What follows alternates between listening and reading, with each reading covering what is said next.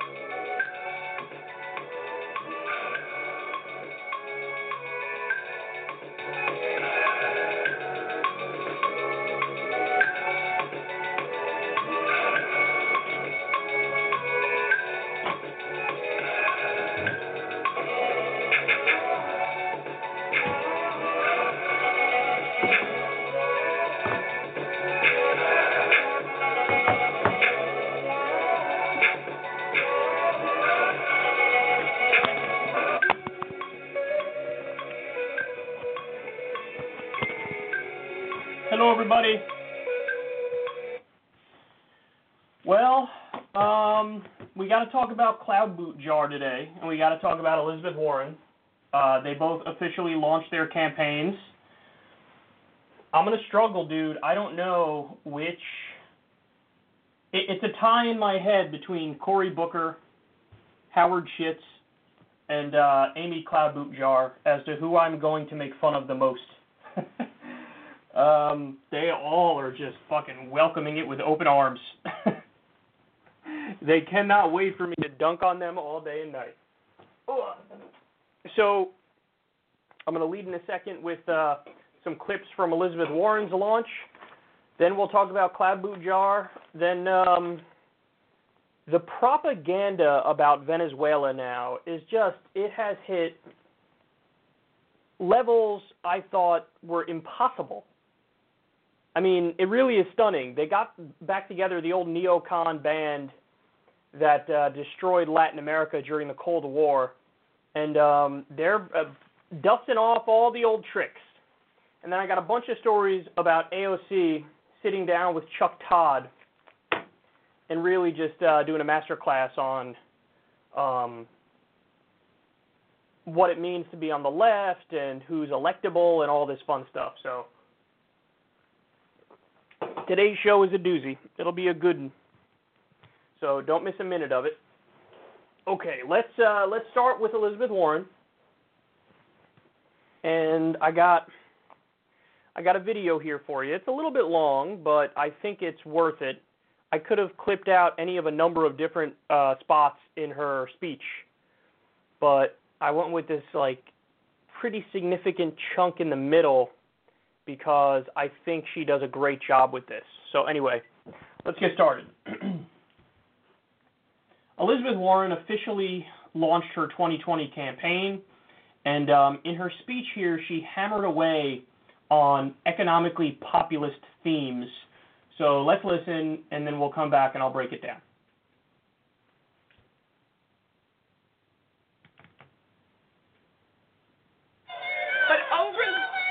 But over the course of a generation, the rules of our economy have gotten rigged so far in favor of the rich and powerful that everyone else is at risk of being left behind. Listen to this. The 1940s, 90% of all kids were destined to do better than their parents. By the 1980s, the odds had slipped to 50 50.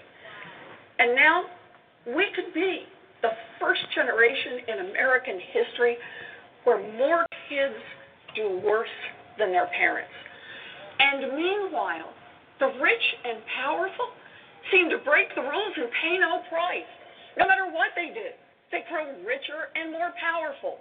Bailouts for bankers that cheat, tax cuts for companies that scam, subsidies for corporations that pollute. That's what a rigged system looks like. Too little accountability for the rich, too little opportunity for everyone else.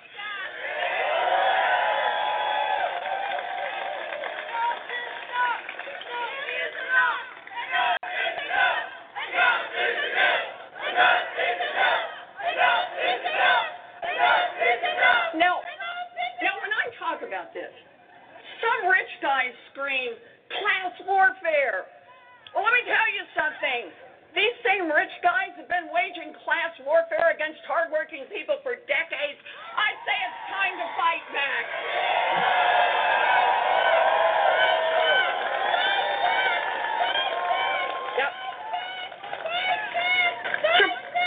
To, protect their economic advantages, the rich and powerful have rigged our political systems as well. They fought off and bullied politicians in both parties to make sure that Washington is always on their side. Some of them have even tried to buy their way into public office. So today, our government works just great, great for oil companies, defense contractors, great for private prisons, great for Wall Street banks and hedge funds. It's just not working for anyone else.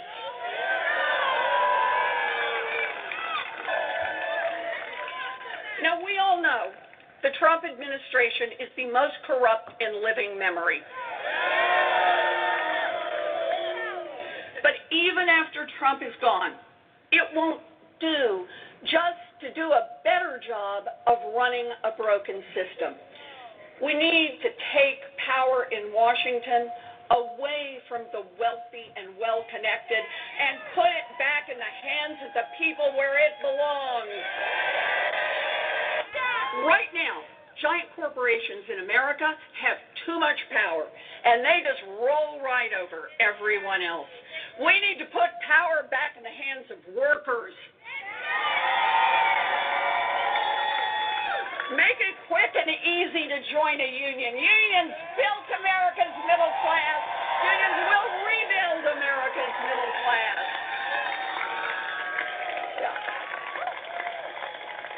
And make American companies accountable for their actions. Raise wages by putting workers in those corporate boardrooms where the real decisions are made. Break up monopolies when they choke off competition. Take on Wall Street banks so that the big banks can never again threaten the security of our economy. And when giant corporations and their leaders cheat their customers, stomp out their competitors, and rob their workers, let's prosecute them.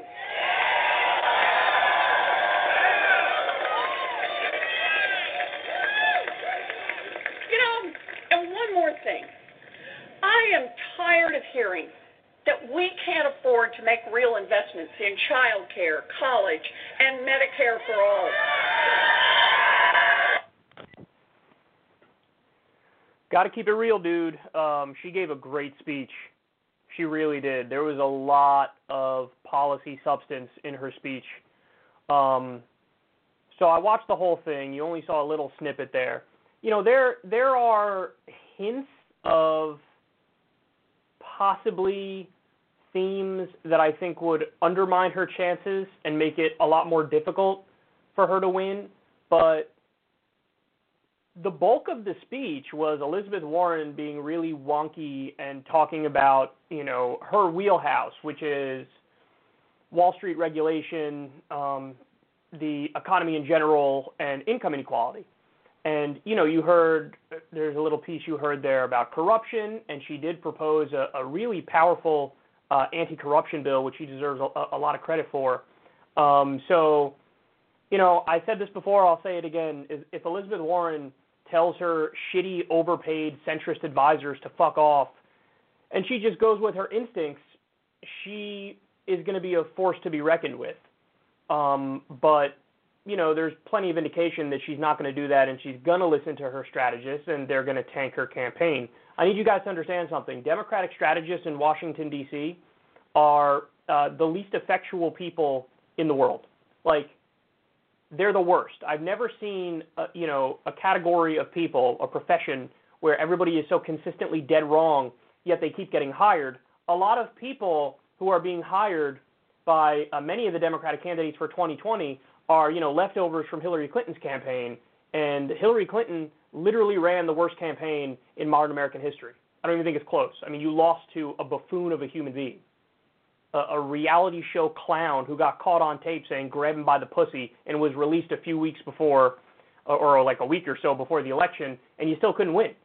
I mean, just everything Hillary Clinton's campaign did was dead wrong. But understand that the conventional wisdom in Washington, D.C. is that no, no, the problem, if anything, in Hillary's campaign isn't that she was too centrist and too boring. The problem is that she wasn't centrist enough. She wasn't boring enough. So they still to this day scoff at lefties, even though you know the track record of the centrists is is abysmal, and they've gotten destroyed and wiped out, lost a thousand seats under Obama and under uh, and under uh, Chuck Schumer and Nancy Pelosi. And they don't understand that it's this populist left insurgency, Justice Democrats, uh, DSA, um, our revolution, so on and so forth. That this is what really led to the groundswell and the giant turnout in the last election. So they're still lost, and Elizabeth Warren has been in Washington a little bit too long, where she feels like, oh my God, I got to listen to them. My instincts aren't great. And the best evidence of that is when she was asked on, uh, I think it was either MSNBC or CNN, after we had learned that the primary was effectively rigged against Bernie Sanders, um, she was asked about that like the same day, and here's what her answer was. Hey, Liz, was the primary rigged against Bernie Sanders? Yes. That was her answer. so I did a segment like, okay, yeah, she nailed it. She's right. And this this shows you her instincts are actually very populist and and not part of the DC uh, conventional bubble wisdom. But then cut to a few days later, and she was basically doing an apology tour where she's like, well, did I say rigged? What I meant to say was what had happened was the sun was in my eyes and the tide came in instead of went out, and I was maybe not rigged. And that's Elizabeth Warren right there. So Elizabeth Warren, you know, she got a lot of shit, I think rightfully so, when she didn't endorse Bernie in the the 2016 primary. And because everybody was saying to her, you know your politics are much more aligned with Bernie Sanders than with Hillary Clinton. So what are you doing? Why are you playing politics? Well, there's an answer for that. The answer is everybody was convinced, especially in Washington, D.C., there's no way this old socialist Jew, Bernie Sanders, is going to beat Hillary Clinton. So basically, if you come out and endorse Bernie Sanders, you're shooting yourself in the foot for having any sway in, in the guaranteed next administration, which is the Hillary Clinton administration. Elizabeth Warren still wanted to have some sway over Hillary's administration, so she's like, I'm not going to shoot myself in the foot and endorse the guy who I know is going to lose. So I'm just going to, you know, lay back, not endorse anybody, and then when the time comes, I'll pretend to be all enthusiastic about Hillary Clinton when it when the primary's over. So that's what she did. But the problem with that, Liz, is that you play politics and everybody sees through you. Everybody knows you philosophically agree much more with Bernie, so you're playing politics. This was Machiavellian nonsense behind the scenes to um, not endorse Bernie so people got mad at you, and they were right to get mad at you. Now I get her her reasoning as to why she did what she did, but understand it's still uh it's still the exact same thing about politicians that people hate about politicians, which is we know that when you shut that door, you're scheming and you're plotting and you're not being honest and upfront and wearing everything on your sleeve. And that also, by the way, is why Bernie Sanders is so and why he's so beloved is that everybody knows that when you close the door and you're standing there with Bernie Sanders, there's a 99.9% chance he's saying the same shit he said when he was out there on a stage in front of 70,000 people. So, I mean, that's big. That's big. But listen, uh, Elizabeth Warren, I, I don't agree with people who want to like write her off as a complete corporatist because that's just not true. She's just not. I mean, I think it's fair to say she has one foot in the establishment camp, one foot in the lefty camp. Um, but I do think that her instincts and where her heart lies, and that's an important point. Some people might scoff at that and say it's goofy. It's really not. Where her heart lies is much more with the Bernie Sanders philosophy, with an FDR philosophy. She's definitely um, a reformer. she's definitely leaning in a social democratic direction and she's not just you know doing a little song and dance. Like i think somebody like um kirsten gillibrand for example cory booker like they're they're co-opting the language of the left and they have zero percent commitment to that ideology. Best case scenario like 15% commitment to that philosophy. Whereas elizabeth warren i think it's a genuine like 75% commitment to that philosophy. So um, I don't put her in the same category as the establishment Democrats, but you also don't put her with the real deal Holyfield, which is Bernie Sanders, because if she really was the kind of person who's with Bernie Sanders, she would tell her strategists to fuck off more often, and she would go with her instincts, which are a lot more populist than the the elitists in D.C. But um, it's possible that she's a force to be reckoned with if she doesn't overthink things. Listen, naturally, Elizabeth Warren is a is a likable policy wonk grandma if she allows herself to be that likable policy wonk grandma, she'll do well. But the problem is, and others have pointed this out, when she tries to, I'm going to get in the mud with Trump, and I'm going to, you know, I'm going to out Trump Trump. No, you're not. No, you're not. Nobody's going to out Trump Trump. Trump is Trump. By definition, he out Trumps everybody else. So you can't do that. You have to be who you are, which is a lovable policy wonk grandma. Um, so, and Bernie's the best at that because he's he doesn't care. If Donald Trump calls Bernie Sanders crazy Bernie to his face, he doesn't give a fuck. He doesn't care what this idiot is saying because he actually thinks this guy's a fucking idiot. So Bernie will be out there and he'll still be saying the same things, doing hitting the same stride. Why is it? Oh, if it's crazy to say that the 29 million Americans who don't have health care deserve health care, uh, Bernie, then call uh, or Trump, then call me crazy. Because here's what I'll tell you. I'll tell you right now, they deserve health care. And you have undermined that, and 7 million people have lost health care under your administration. So he's going to stick to policy. If Elizabeth Warren can do the same, she'll be a force to be reckoned with. But I'm pretty sure she's going to fuck it up and she's going to continue to misstep because she's listening to her idiot advisors. Um, oh, the other point is, you know, and I've brought this up before. We got to do maybe a poll. I- I'll think about it, but I'm curious what the audience thinks because there appears to be like a split. I, I mean, my audience overwhelmingly favors Bernie Sanders, and that's no surprise to anybody. But there does appear to be a split of Tulsi or Elizabeth Warren for second, you know, and I think that's a reasonable question. Um, because you, you're going to have to create your hierarchy. Okay, who's who's our favorite? Well, mine is Bernie, but then who are your insurance policies or your insurance policy? So I wish we had ranked choice voting, man. All this would be so. I mean, how much better would voting be if we had ranked choice voting? It would just it would be so lovely. It'd be the most wonderful thing ever, and nobody would have to even worry for a split second about Howard Schitz going around making an ass of himself, but knowing that he's going to chip off like two percent of the Democrat, elitist Democratic vote, and then as a result of that, that actually will net uh, help Trump. But if we had ranked choice voting, that whole conversation of a spoiler vote would be gonzo. So it would be, you know, everybody who was all the uh, establishment Democrats who are blaming Jill Stein. Like, okay, if you really believe that, there is a solution. It's called ranked choice voting. She's been pushing for it. You should embrace it if you really are afraid of the spoiler vote idea. But of course, they don't talk about it because they're a joke. Um, but yeah, I, w- I would be curious to see the results of an actual poll on that. I'll probably do a YouTube poll on that, or YouTube poll, um, Twitter poll, and I'll see where my audience falls. But um, you heard it there from Elizabeth Warren. Very strong themes. She says she, and this is something I've said a lot. Has she seen any secular talk clips? Maybe, maybe not. But she spoke about oh, class warfare. Like the Republicans always accuse the Democratic base of doing class warfare. Class warfare? No, the it's the rich and the billionaires and the corporations who are doing class warfare on us, and we're just acknowledging that and fighting back. We didn't start it, bitch. we're just responding. They started it. So that's a point that she made. She hammered away on corruption. She hammered away on cor- the corporatocracy. And then, uh, honestly, to my surprise, very pro-union rhetoric. And um, she even said, I, "I want workers on corporate boards, which would be wonderful for labor in this country and be wonderful for the middle class." So, um, but with this and her wealth tax, which I'm sure she spoke about at a different point in the in the speech, I mean, if she sticks with the lovable grandma policy wonk thing, she will be a force to be reckoned with. So, um, very much looking forward to the debates and the race. But come on, Bernie, jump on in, buddy. We're all waiting for it we're waiting to have that party. We know you're going to jump in. It's just a matter of when. So please do it now.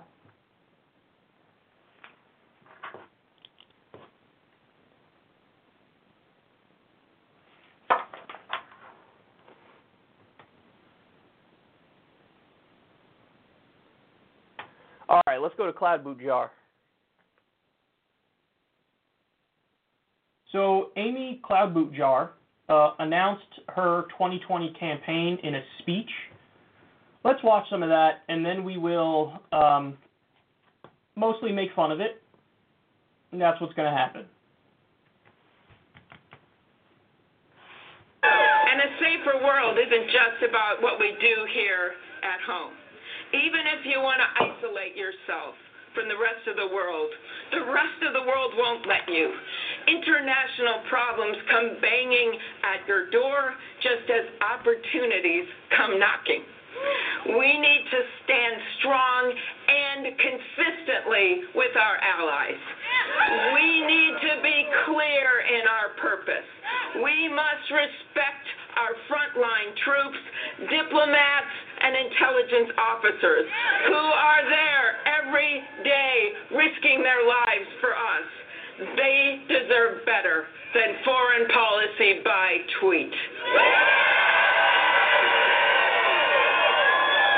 And one last obstacle that we must overcome to move forward together. Stop the fear mongering and stop the hate. E pluribus unum. Out of one, out of many, it's one.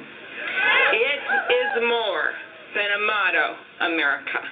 It is the North Star of our democracy. It is the North Star of our effort. I am asking you to join this campaign. It is a homegrown one.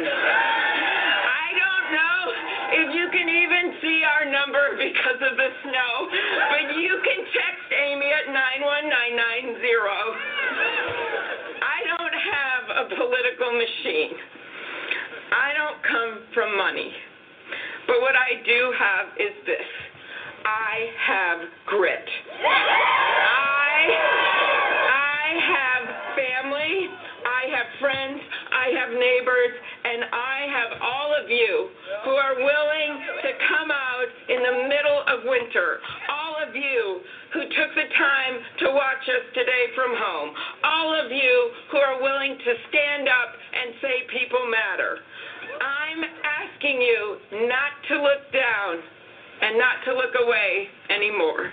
I'm asking you to look up, to look at each other, to look at the future before us. Let us rise to the occasion and meet the challenges of our day. Let us cross the river of our divides and walk across our sturdy bridge to higher ground. As one, as one faith leader reminded me this week, to pursue the good, we must believe that prevail. I do believe it, and so do you. So let's join together as one nation, indivisible, under God, and pursue the good. Thank you, and God bless America. She is going to get so thoroughly destroyed, it's going to be hilarious. What Amy Klobuchar doesn't understand, and right now I'm talking about from a politics perspective, I'm going to get to the actual policy in a second, so hang on for that, buckle up for that. But what she doesn't understand is it's the same problem Julian Castro has, it's the same problem Howard Schitz has. It is no longer 1992. Like these these people are acting like George W. Bush didn't happen. Dick Cheney didn't happen, by the way. Um, Barack Obama didn't happen, and Donald Trump didn't happen.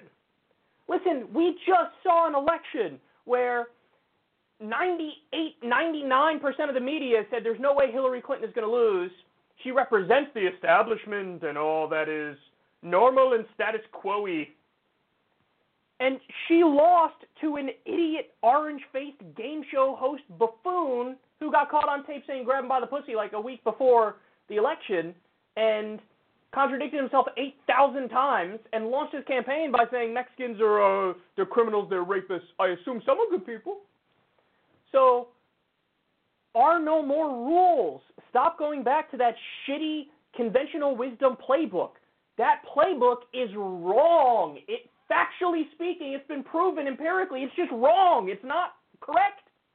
So why do you keep going back to it? it I mean, it really is almost like a like a delusion at this point. It's like they're clinging to a set of beliefs like it's a fundamentalist religion and refusing to budge from it regardless of the evidence.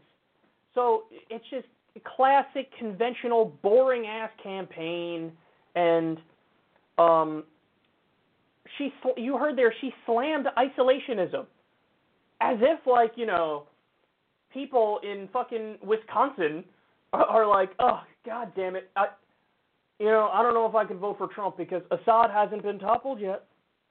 Nobody says that. Like they're in their own little DC bubble and they can't see straight and they don't know what the American people are feeling. They don't get that right now is a uniquely populist, anti-corruption, anti-establishment age.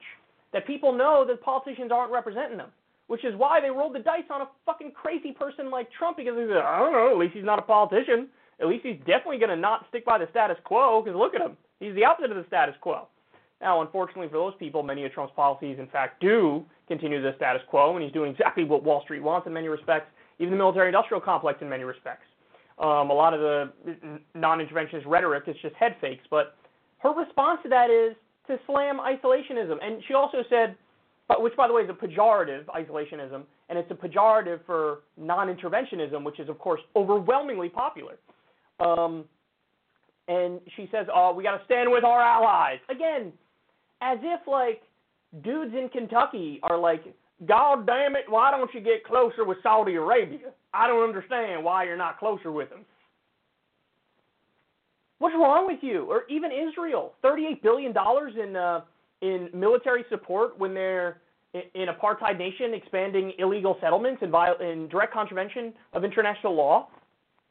Like this idea of uh, we must with our allies, that's what everybody wants us to do, right? No. The American people are not looking for us to continue to prop up murderous re- regimes.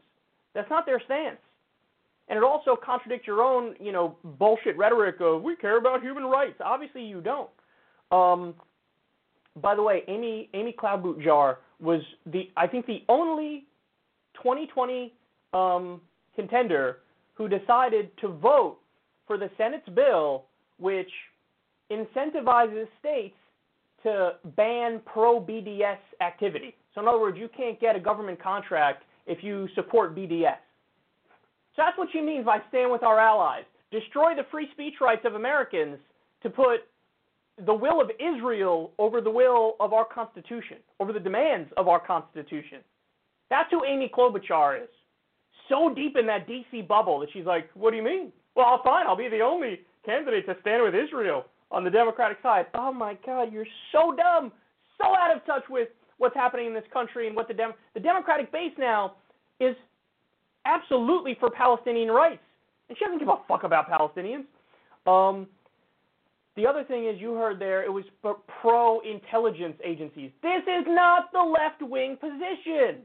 Look at the history of the CIA. By the way, for people who say, oh, that was only back in the day that they were toppling foreign governments and, and meddling everywhere around the world, it, it was just like last month that a former CIA official was on Laura Ingraham's show, and she asked directly, "Are we still are we still meddling in government today?" And he was like,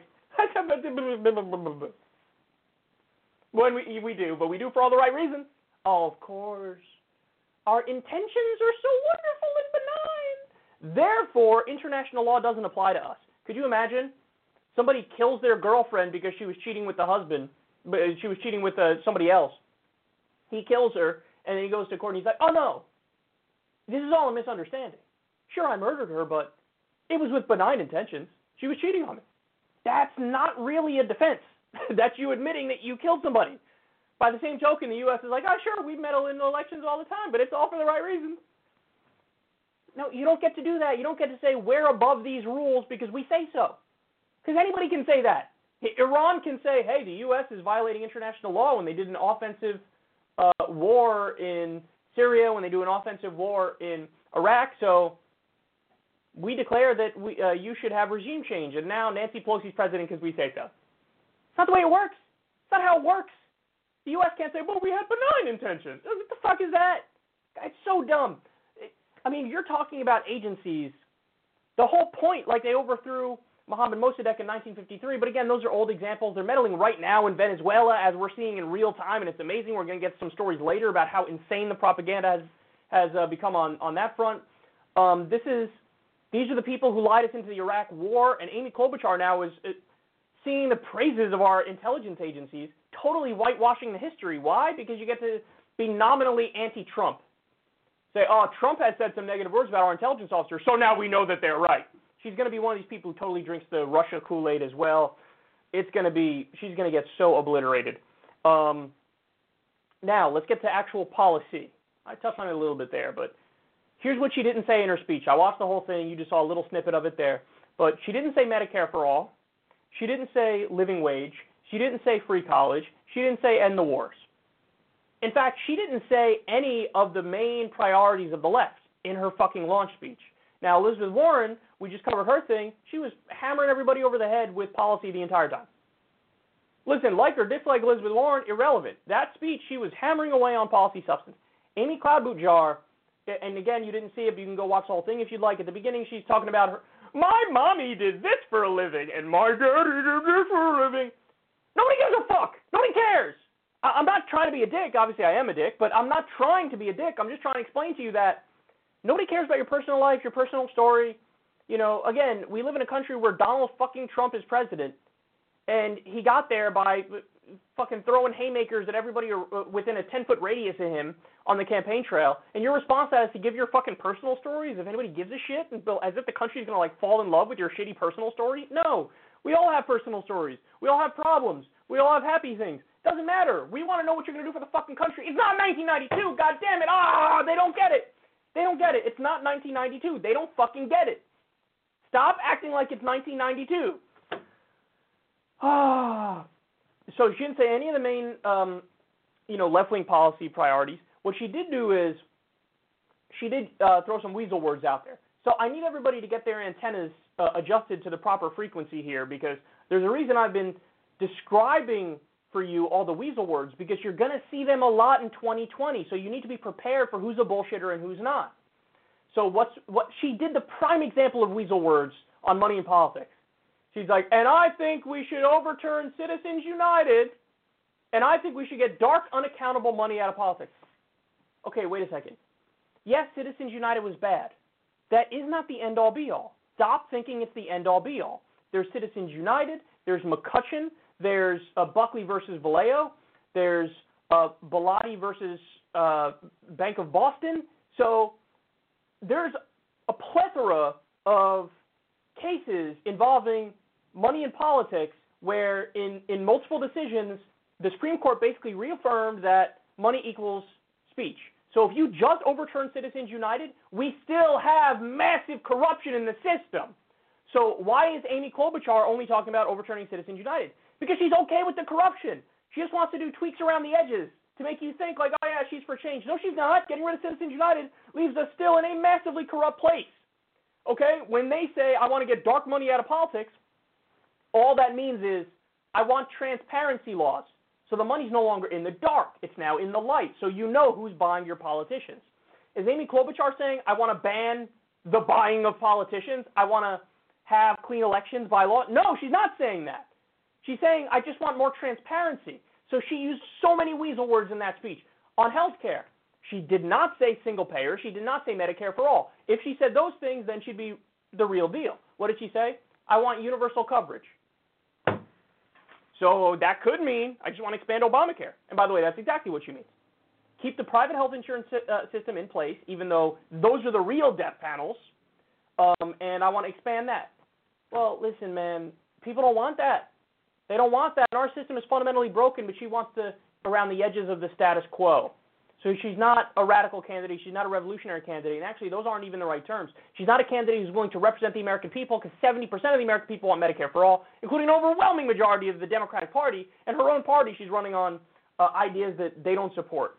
Um, now, I, I did uh, a couple little uh, pieces of research here, and I found out that Amy Klobuchar votes with Donald Trump 30% of the time. Listen, she is a symptom of everything that's wrong with the Democratic Party. Now, that might sound harsh, but it's totally true. Why do I say that? Because when you look at the Republicans, the Republicans who are considered moderate vote with Trump 90% of the time. When a Democrat votes with the Democrats 90% of the time, they're considered an extremist. So the spectrum is skewed in this country. Joe Manchin, moderate Democrat, votes with Donald Trump 60% of the time. So you have all these Democrats who are so called moderate vote with Trump way more than any of the so called moderate Republicans vote with Democrats.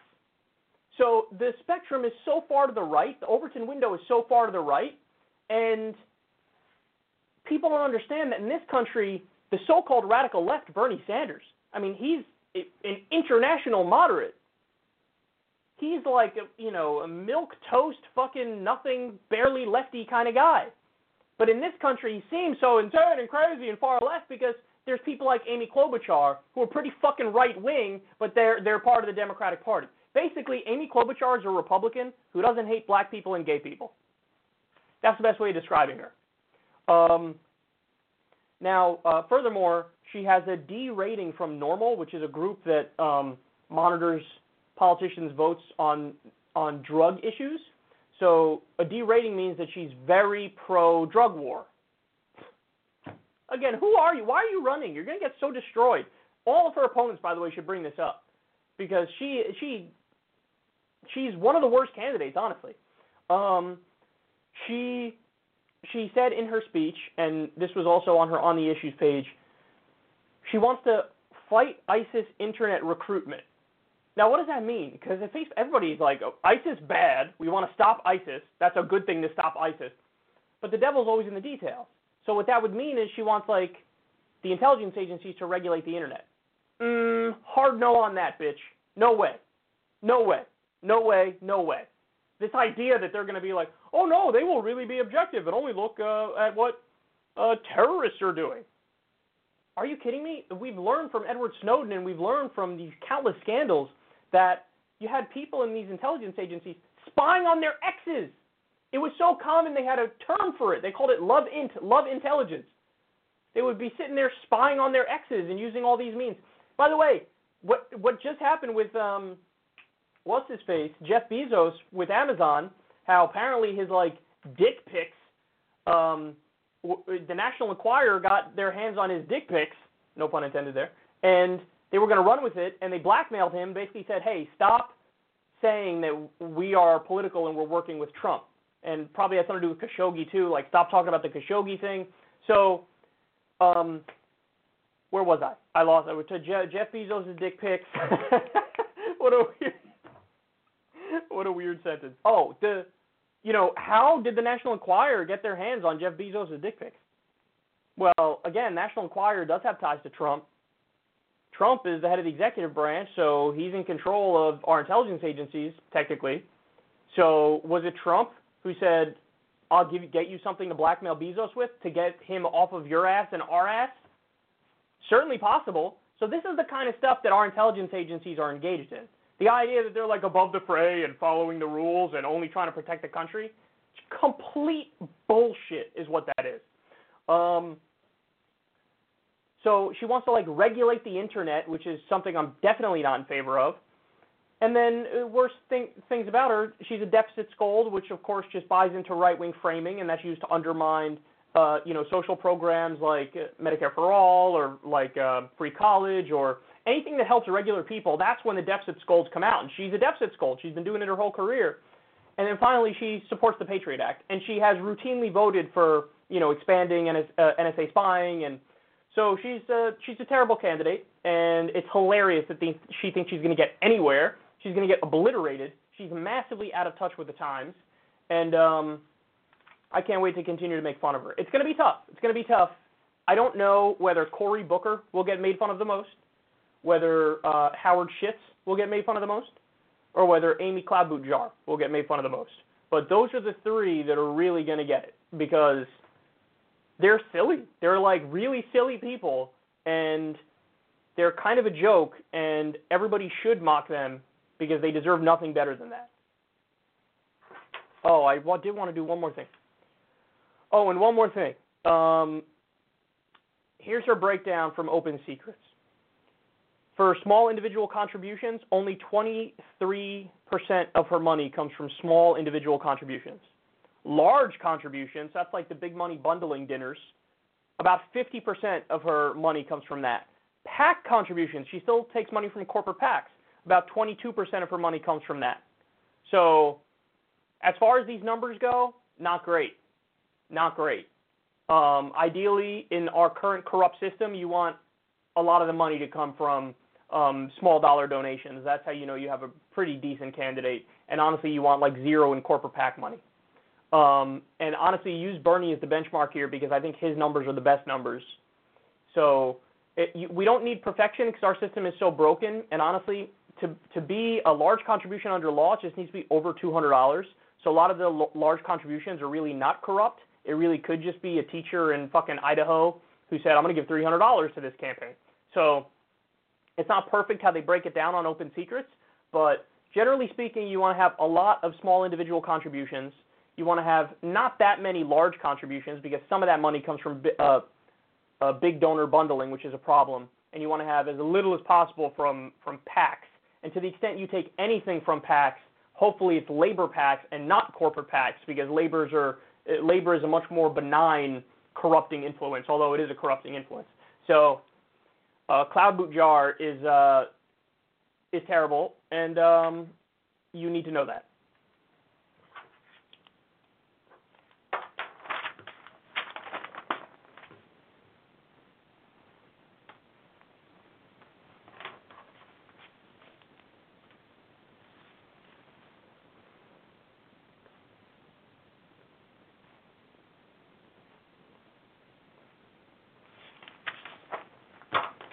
Okay, Venezuela. Here we go. Here we go, baby. Venezuela time. all right, let me pull up. First of all, I need the shitty Fox Business host doing her shitty nonsense. Okay. So the propaganda about Venezuela, um, it's it's gotten absurd. I mean, they just took a heaping dose of steroids and injected it right in the ass of the news coverage. And they're trying to like hype this up as much as possible, and they're overreaching massively. Some of these things at face value, you're just going to be like, what? Well, here's one of those right here. So this is uh, Fox Business Network talking about this. They get an exclusive with uh, Mike Pompeo. Take a look. Tonight, the Secretary of State, Mike Pompeo, telling me exclusively that Nicolas Maduro must go. And confirming to me that there are Hezbollah cells active inside Venezuela. Watch. You have concerns that Venezuela runs the risk of turning into a no man's land, uh, where you you have these bad actors, including um, some with links to Hezbollah, that could be more of a threat because they're in our hemisphere. Yeah, Trish, I'm glad you brought that up. People don't recognize that Hezbollah has active cells. The Iranians are impacting the people of Venezuela and throughout South America. Uh, we have an obligation to take down that risk for America. The Secretary is right. And just hang with me here because I'm about to tell you a lot. I actually know a lot about terror activity in Latin America. Come on, man. It, uh, it's so cartoonish. That was so cartoonish. I'm going to tell you a lot. I know a lot about this. Do you not believe me? Why don't you believe me? I know a lot about this. Honestly, it's like it's it's almost like a parody. Like if I was going to try to make a scene to be you know, making fun of, parodying U.S. propaganda to push us to re- to regime change.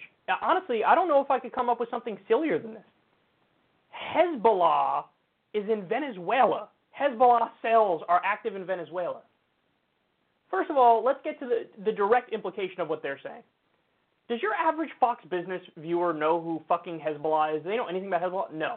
What they hear is, ooh, scary Islamic sounding name, and they think that means, oh my God, terrorist group planning attacks against the U.S. from Venezuela. That's the whole point of Mike Pompeo floating this and of this idiot Fox Business host just running with it as if it's gospel, as if it's true, and doing no fact checking whatsoever.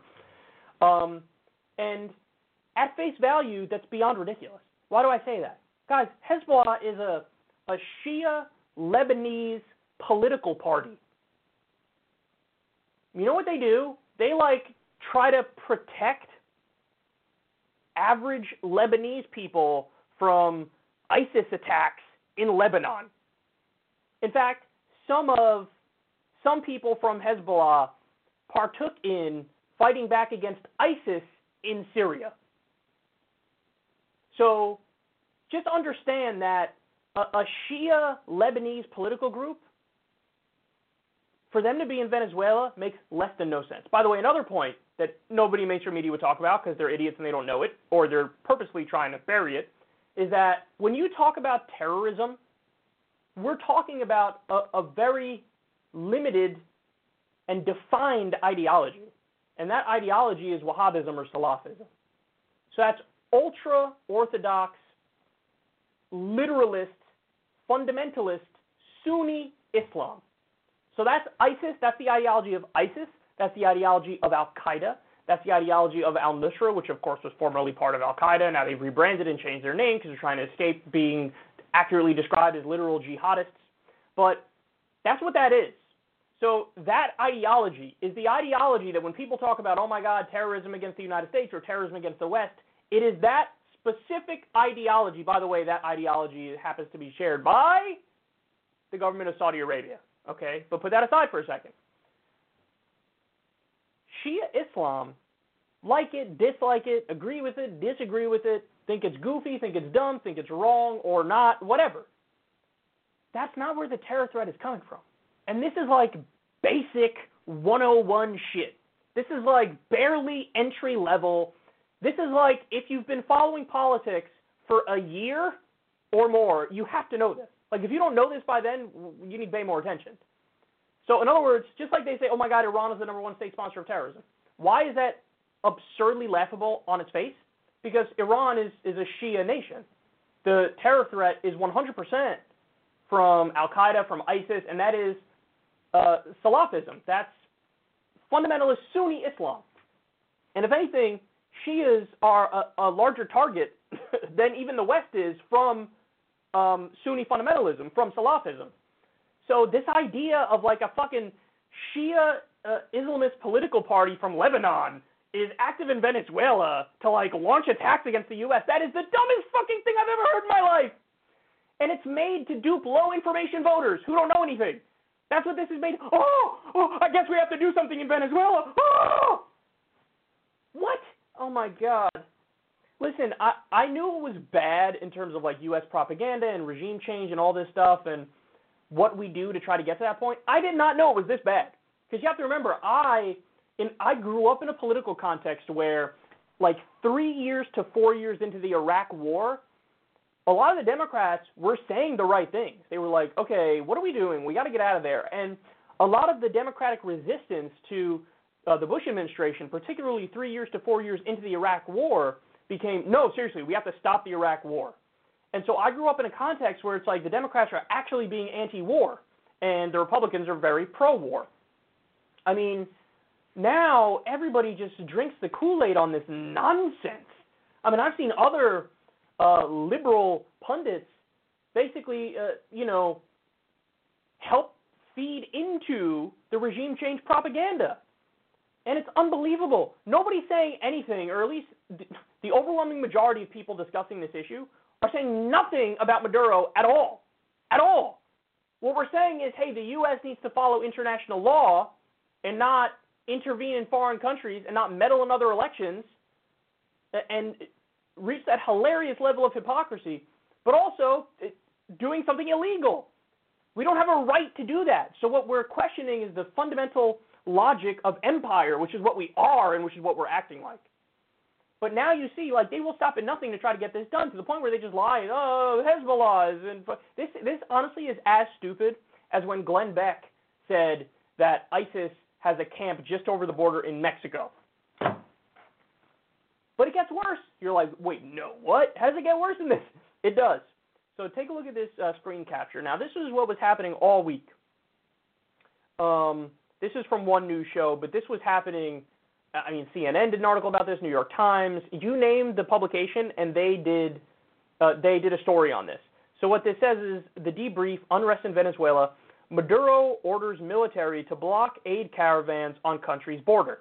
Now, so the argument from uh, everybody on this is, oh, he's such an evil, brutal dictator that he is not even allowing in aid to feed his starving population.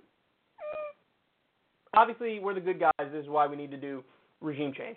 Okay, now, first and foremost, you should immediately question the authenticity of Western governments who are who have imposed crippling sanctions on Venezuela, in part leading to starving citizens, and then they turn around and pretend to care about, oh my God, they're hungry. The people are hungry. People of Venezuela are hungry. Let's help them. You're so concerned about them being hungry, lift the sanctions. So they starve them, or at least in part help to starve them, and then turn around and go, oh, they're starving. Why won't he let our aid in? Okay, well, um, Adam Johnson explains this perfectly well. This is incredible once you learn the context. Except, it, except three pieces of key context are missing from this story. Context that, when presented to a neutral observer, would severely undermine the cartoonish narrative being advanced by U.S. media. One, both the Red Cross and the UN warn the U.S. not to engage in this aid PR stunt. Two, the bridge in question is a visual metaphor contrived by the Trump administration of little practical relevance. Three, the person in charge of U.S. operations in Venezuela has a history of using aid as a cover to deliver weapons to right wing mercenaries. All right, so let me explain that further. This bridge was not in use. It has always been blocked, and it's not in use. So what happened? What happened was the U.S. said, "Oh, let's put these, uh, you know, cargo things right where the bridge is blocked, and pretend like Maduro took this bridge that was a fucking that was running and people were using it and said, "No, we must block this and not allow in the aid." And they put up the barriers when they heard the U.S. was going to bring the food in. None of that is true. The bridge was never in use, and those blocks were already up.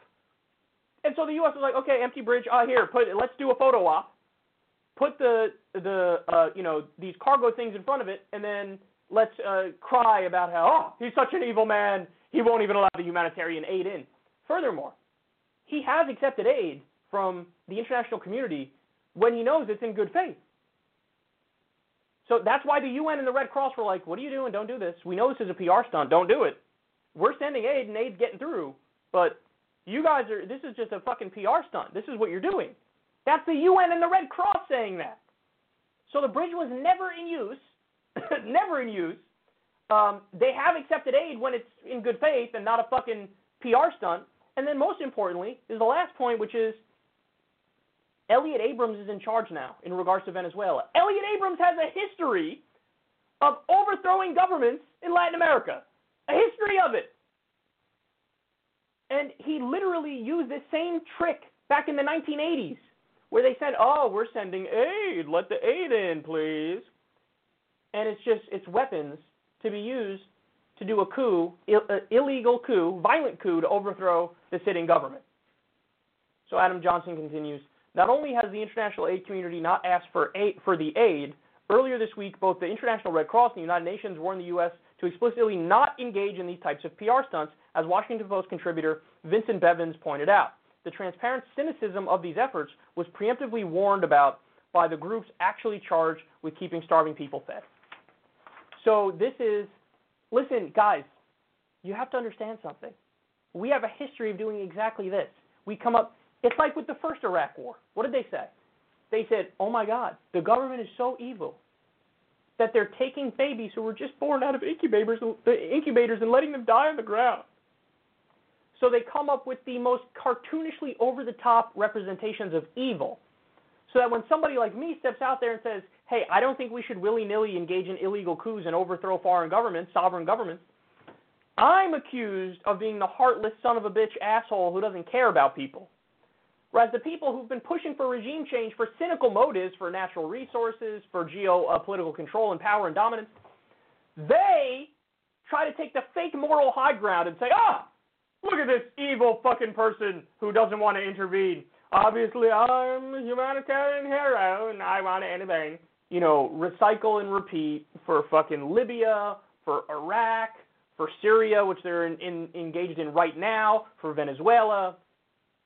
So the propaganda is real. And look, even if you're skeptical of everything I've said up to this point, Mike Pompeo is an avowed neocon who said Edward Snowden should be executed. Okay, who said WikiLeaks is a non-state terror actor. That's who Mike Pompeo is. He supported every war, uh, the Patriot Act.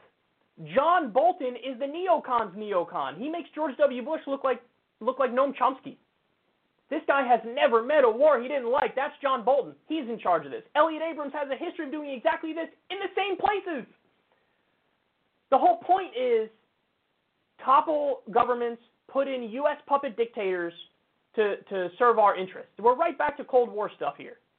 So even if you don't trust the facts of what I just laid out for you, do you trust the motives of guys like John Bolton and Elliott Abrams?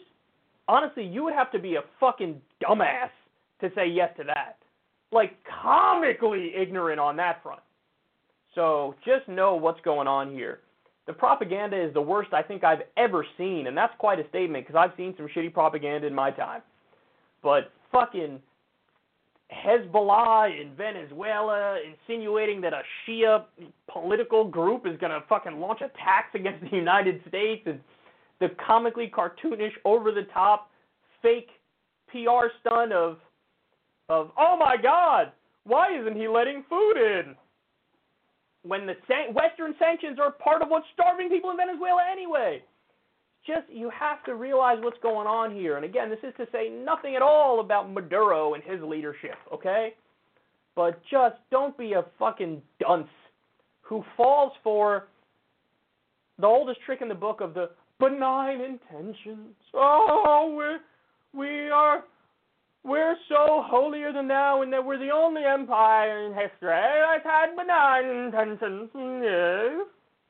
Are you kidding me? There's one fact alone that destroys that argument.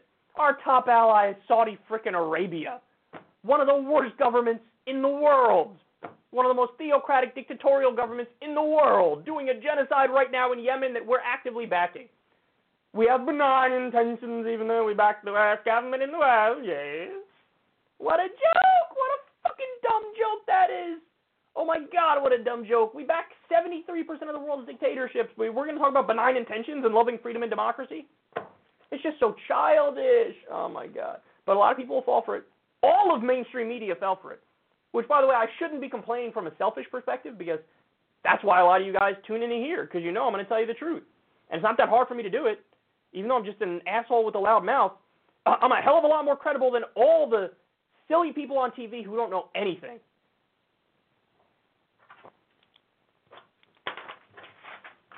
Okay. Let's take a break.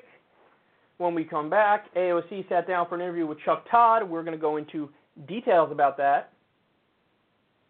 So stay right there, everybody. We'll be right back with that and more.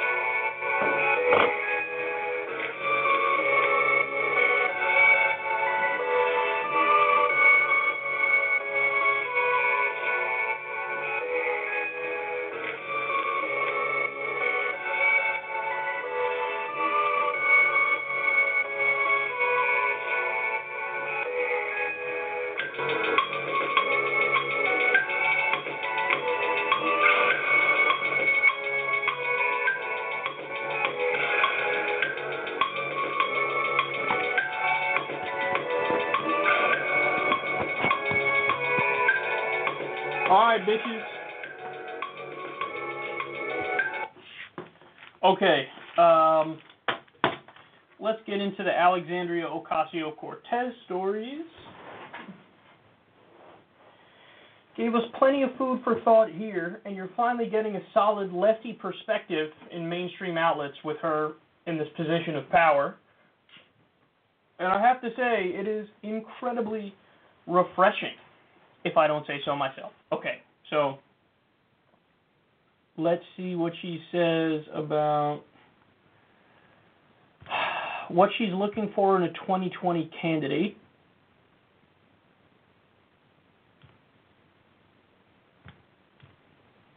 Okay, let me set this up.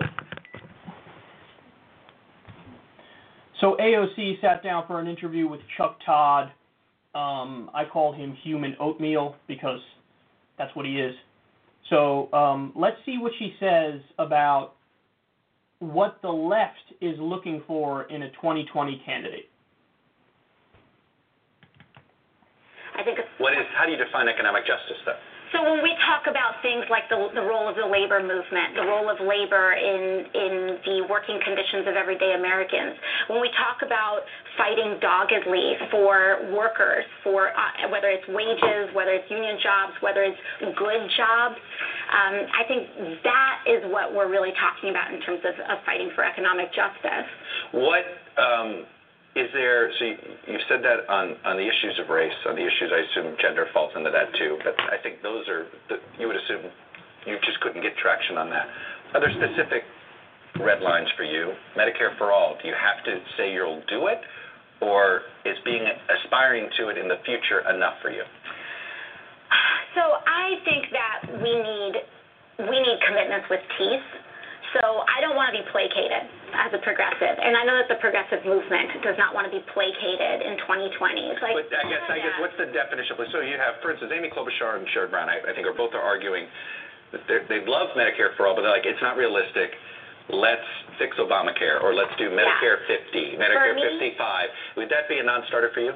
For me, I I reject that outright. I reject the rationale. I reject the rationale of saying adopting the same insurance models or a similar insurance model to any other developed country in America is unrealistic. I reject that. I reject the idea that single payer is, is impossible. I reject the idea that universal health care is impossible. All of these things are possible. When we talk about what I want in a 2020 candidate, I want a 2020 candidate that says we can do these things. We can be audacious. I think we need, in order to overcome this moment, we need to return to our FDR roots as a party. That's what I believe. Okay, this is wonderful because what she's doing is she's moving the Overton window in Washington, D.C. Now, what she just said there is not it's not extreme, it's not radical. In fact, it's the discourse that's been going on in left circles for decades. It's, you know, you come here and you hear stuff like this on a regular basis, and to you it's totally unsurprising, and in fact, it's obvious. But the reality is, human oatmeal has not heard this before. Um, other people in Washington, D.C. have not heard this before. The people on Wall Street have not heard this before. Power centers have not heard this before. And it's about time that the dialogue that's happening among regular people throughout the country, it's about time that that dialogue at least makes an appearance in Washington, D.C. Now, remember, she's not all of Congress. She represents basically the left flank of Congress, even though she's pretty internationally moderate and moderate in terms of she's a centrist among the will of actual people in this country. But she represents the left flank in Congress. But nobody was saying these things. Obviously, Bernie was saying these things. But outside of Bernie, nobody was saying these things. And then now they're finally being uttered. And you have amusement. Like, Chuck Todd is, like, asking these questions as if, again, the answers aren't obvious. Like, oh, is Medicare for all a red line? Polls show 70% of Americans want Medicare for all. Even a majority of Republicans want Medicare for all now. Honestly, what a dumb question. It is. It's dumb. Now, but her answer is basically exactly correct, which is the left is tired of being placated. Because that's all we do is we get placated. Why is it that right wing politicians super serve their base? Democratic politicians always betray their base. That's what happens. Every time that's what happens. So AOC stepping up here and saying, well, yeah, that is kind of a red line, and I don't. It, you have to understand something. It's just wrong. So when people like Sherrod Brown say, among others, like, oh, it's just not practical. No, what's not practical is keeping our current system where we spend more than the rest of the developed world and we get worse outcomes and we don't even cover everybody. Okay? What, is practical is getting a system that's $5 trillion cheaper over a decade and covers everybody and reduces price. So you're just wrong. Like the things you're saying are just incorrect, and I'm here to correct it. And that's exactly what she does. And she's moving this Overton window back to a, a, a spectrum of debate that's reasonable, where now she's saying, look, to sum up our position, it's that the Democratic Party needs to stop with the neoliberal centrist Bill Clinton model and needs to go back to the FDR model, social democracy model. That's what she's asking for. And listen, FDR got elected four times. He died in office. He's the reason why we the Republicans came up with term limits because he was so fucking popular. He wouldn't stop winning, and the Republicans thought if we don't do term limits, we might never win another election because the Democrats and their um, social democratic uh, ideology on economic issues is so popular that we're never going to win. So now you have somebody in Washington, which has moved massively, massively to the right and pro-corporate. You have somebody coming in there, uh, bursting that bubble, and saying, "No, yeah, Medicare for all is kind of a litmus test. They're just wrong when they speak out against it, and we're done being placated." That's correct. So we'll see what AOC does moving forward. She said at another point in this interview, "Don't ask me about an endorsement until the New York primary." Okay. Um, not the direction I would go if I was her, but uh, okay, is what it is. Um, but I would like to see all left politicians not be sleazy and disingenuous in, in that you know who you agree with ideologically and philosophically. Don't do an Elizabeth Warren. What did Elizabeth Warren do? Oh, me? I think Hillary's going to win, so I'm just going to sit out and not back the person who I agree with much more, who ended up losing Massachusetts by like less than one percentage point. Whoops! Did I do that? Now, to be fair to AOC, she's not she's not saying that. She said, ask me like right before the New York primary. Okay, so she's saying she will do an endorsement, but it'll be all the way you know in the future. But I don't know. My take is, and maybe I'm an old school guy, but my take is, um, you say who you agree with, and you do it pretty much immediately. I just think that's more intellectually honest and um, respectful. But that's just me. Um, anyway, happy she's moving the Overton window. Happy she's changing the discourse, and it's about damn time. And you know how desperately this is needed because human oatmeal is actually shocked a little bit when she, when he hears like the obvious answers from AOC.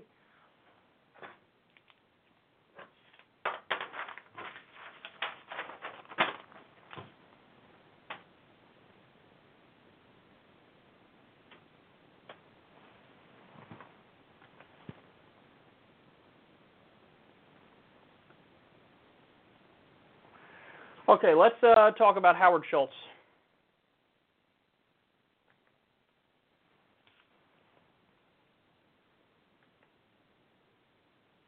And make fun of him, of course.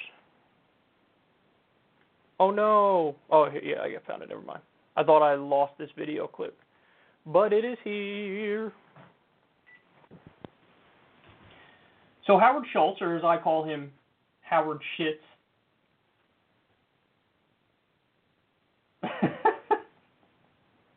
I'm such a dumbass, but it makes me laugh, man.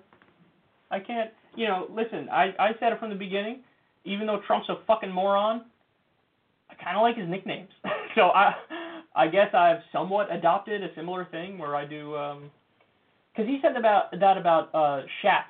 What's his name? Schatz. I mean, t- Schatz's name alone is bad enough, but he said shits. Um, I'm I'm using that for Schultz. Schultz is Howard Shits. But anyway, he morphed into Jeb Bush this week and it gave us this hilarious Immortals moment. Take a look. The cost of an education here will be less expensive in nominal dollars in 2020 than it was in 2012. Congratulations. You've got to clap for that. Think the next president needs to be a lot quieter, but send a signal that we're prepared to act in the national security interests of this country to get back in the business of creating a more peaceful world. Please clap.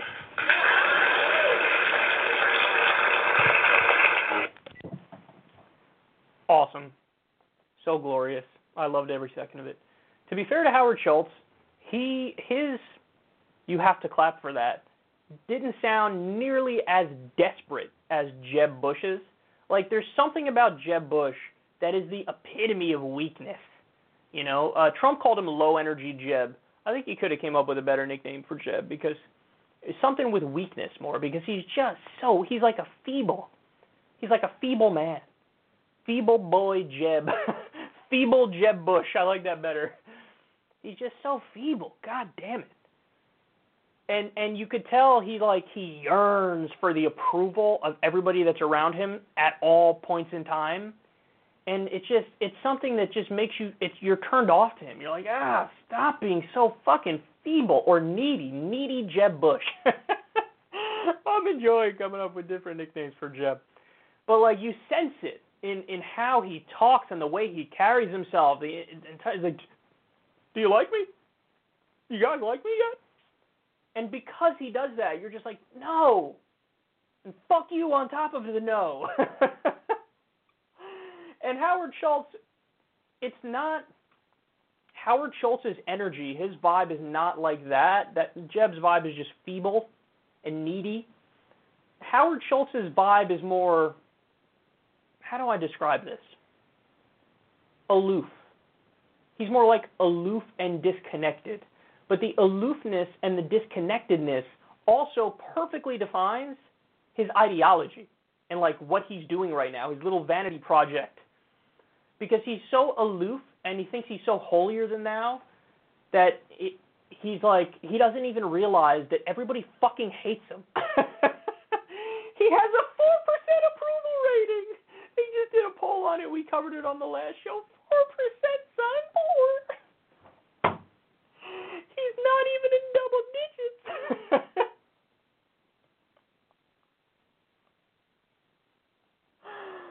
oh, I'm going to love this election, I have to tell you. I mean, come on, man. You have so many characters, so many narcissistic idiots, so many out of touch people. The thing that's the funniest about Howard Schultz is this he fancies himself as the savior of the country from the evil grips of the evil billionaire Donald Trump. And he thinks he's riding in on his white horse and he's the he's the good billionaire to save you from the bad billionaire and he's a leader of moral character. Yes. So he fancies himself the savior of the country from Donald Trump when the reality is he actually perfectly embodies the ideology that gave us Donald Trump. Think about that. What gave us Donald Trump? Honestly, it was a broken neoliberal centrist world order. A world order that only cared about corporations and elites and really screwed over working people.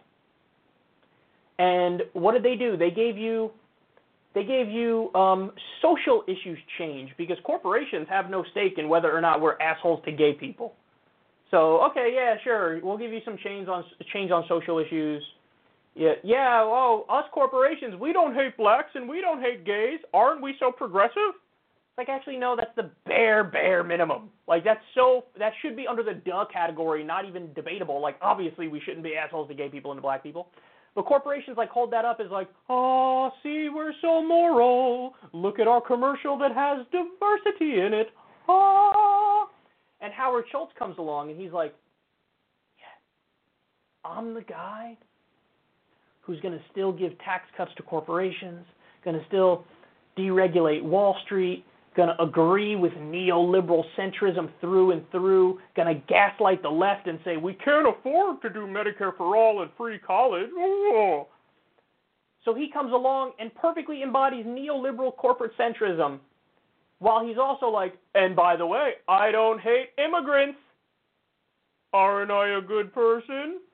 And like so in a weird way, even though he fancies himself as the savior of the American people from Donald Trump and he's a good billionaire to save you from the bad billionaire, his ideology is the exact kind of neoliberal rot, the exact kind of nonsense that led to the rise of a fake populist demagogue. If there's one term that I would use to describe Howard Schultz's uh, campaign here, it's anti-populist or elitist. That's what it is. And he thinks like, oh, this is the answer, dude. You're you're basically Hillary Clinton, but more honest. Hillary Clinton, like 25% of the time, put on a little fake progressive act. You just drop the fake progressiveness and say, yeah, corporations are awesome, and I don't hate minorities, and vote for me because he's a bad guy, and I care deeply about decorum. Nothing's funnier than the decorum humpers.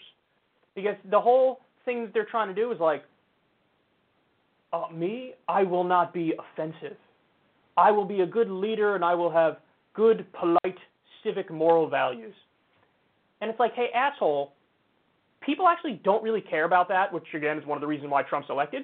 He doesn't give a shit about that. I'm polite and I'm civil. People are actually offended by up to 45,000 people dying because they don't have health care in this country. Something you're okay with. It's true, you are. People are actually offended by over $1 trillion in student loan debt. Something you're okay with and you have no plan to deal with. You know? So the stuff that actually offends people is the stuff that he's okay with. The stuff where he's not going to cross the line is like, oh, I will stand with good posture and not use curse words. Vote for me, America. A moral man. So out of touch with reality. It's it's kind of hilarious to watch him destroy himself. Again, I told you it's going to be tough, a tough one. Who will I make fun of more in 2020? There should be bets about this in Las Vegas. Will I make fun of Cory Booker more, Amy Cloudboot or Howard Schitz? It's a tough one. I don't know. I don't know who I'm going to make fun of more, but my goal is probably to split it up evenly between those three.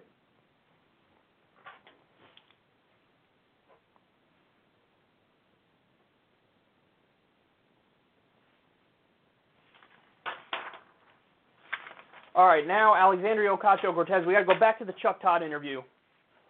I forgot I got to give you two more here.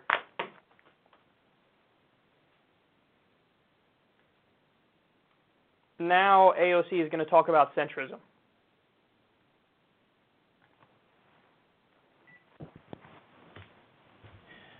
So AOC took Chuck Todd to school over the issue of centrism. Um, so she's going to describe what the American people are looking for, and Chuck Todd perfectly reflects DC conventional wisdom. And remember, this is what Chuck Todd believes is not even close to true, and she's going to burst that bubble very quickly. Watch. Somebody who had an interesting uh, uh, perspective on sort of this issue of the, the larger issue of the Democratic Party, Senator Claire McCaskill. Mm-hmm. She lost mm-hmm. from a red state. Um, and she was critiquing not you personally, but I think some people thought she was attacking you personally, but basically saying, hey, it is easy to be a Democratic Socialist in a blue district like mm-hmm, yours. Mm-hmm. It is hard to say that same thing and get a Democrat elected in Missouri. So, how do you square that with the ability of finding a governing majority? Well, I square it, first of all, I square it with the direct evidence in 2016 that that is not true. And no matter how you feel about Senator Bernie Sanders, he ran in 2016 as a Democratic socialist. Unapologetically. Unapologetically, and he won every county in West Virginia. And he won Michigan. Primaries. In primaries. I mean, these are among Democrats. I mean, no, I know that. General, but that's but, the point. Among Democrats is one thing, but those independents, right? Those. And he wins independents he wins independents. That's the thing. It's because people have this mistaken idea that American politics is on is on one linear line between left and right.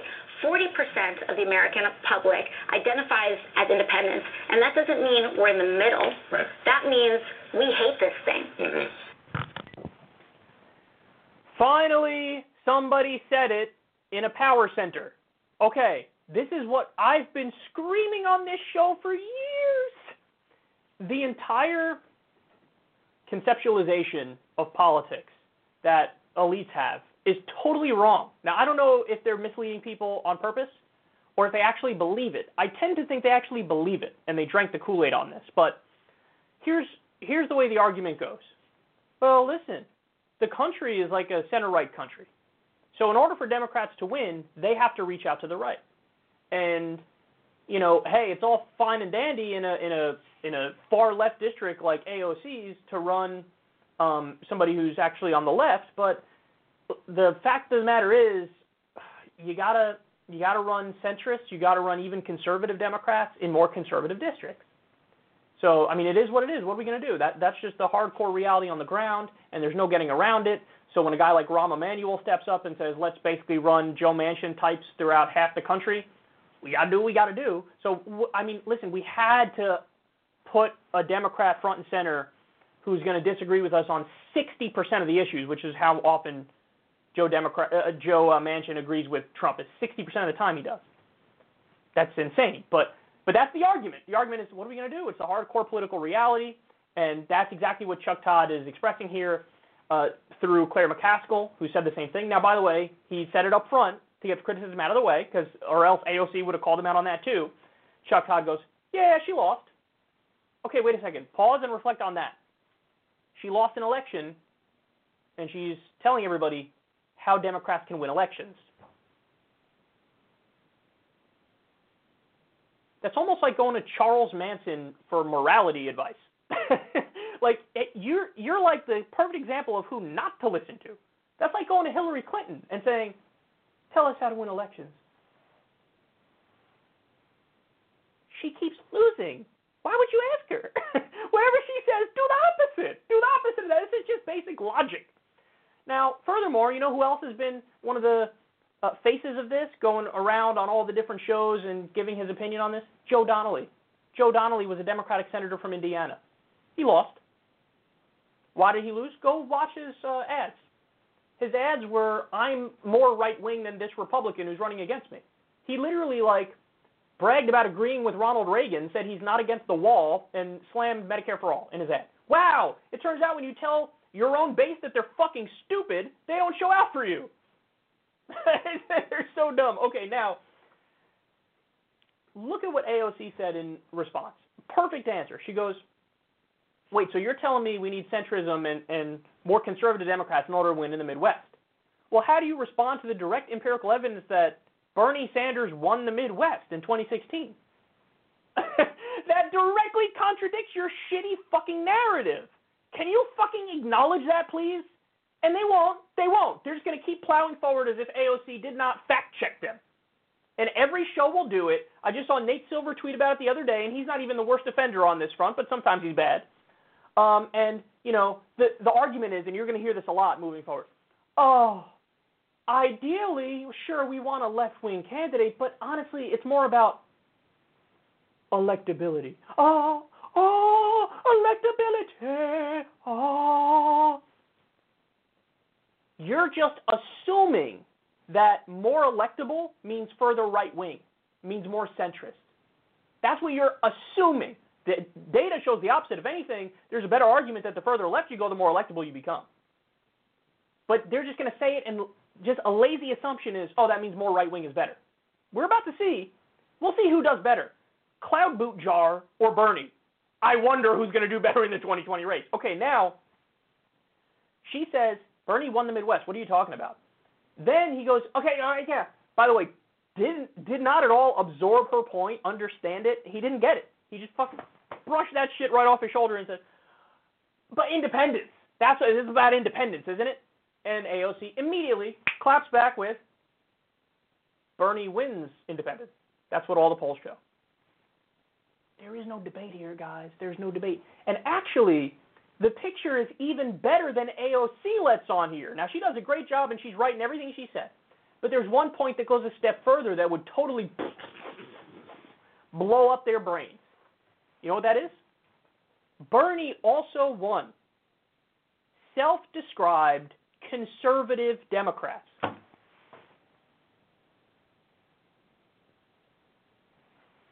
Bro, how is that possible? Because and people point this out, and they're correct to point this out. I don't get it. Bernie Sanders is literally further to the left than than Hillary Clinton in 2016. It's not even close. He was the furthest left candidate available. So how could a candidate who's furthest left get more of the vote from Democrats who self-describe as further right? There's only one explanation for it, and it makes perfect sense.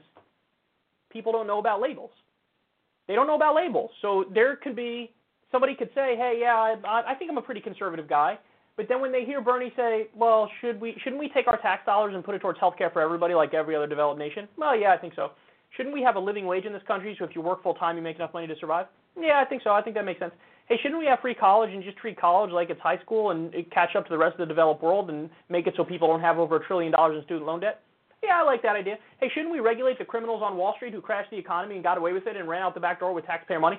Yeah, I think that makes sense too. Hey, shouldn't we legalize marijuana because people are getting locked up for slightly changing their consciousness and it's not really that much different than having a sip of beer, having a having a couple beers at the bar with your buddy on a Friday night? Yeah, I like that idea too. So this is what happens, people. So, uh, oh, I'm pretty conservative. Uh, you just he just described every left wing position and you agreed with it.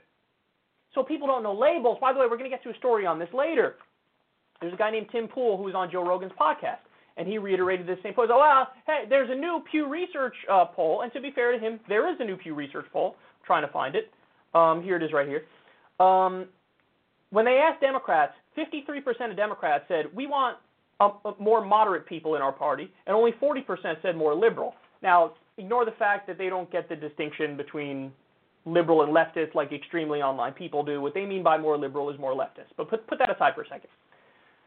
What's the problem with this poll? The same as what I just described to you before. People don't know labels. People will say, I'm really conservative. Do I agree with free college? Yeah. Do I agree with Medicare for all? Yeah. Do I want to end the wars? Yeah. Do I want to legalize marijuana? Yeah. Do I want to regulate Wall Street? Yeah. So they don't. People think they know what labels. They don't know what labels are. They just, I don't know. That sounds better. I'm more conservative. So when people are going around now and saying, "Oh, the Democrats need to move in a more conservative direction," are you fucking kidding me? That's comical. The Democrats of today are like the Republicans in fucking 1980 on the actual policy issues.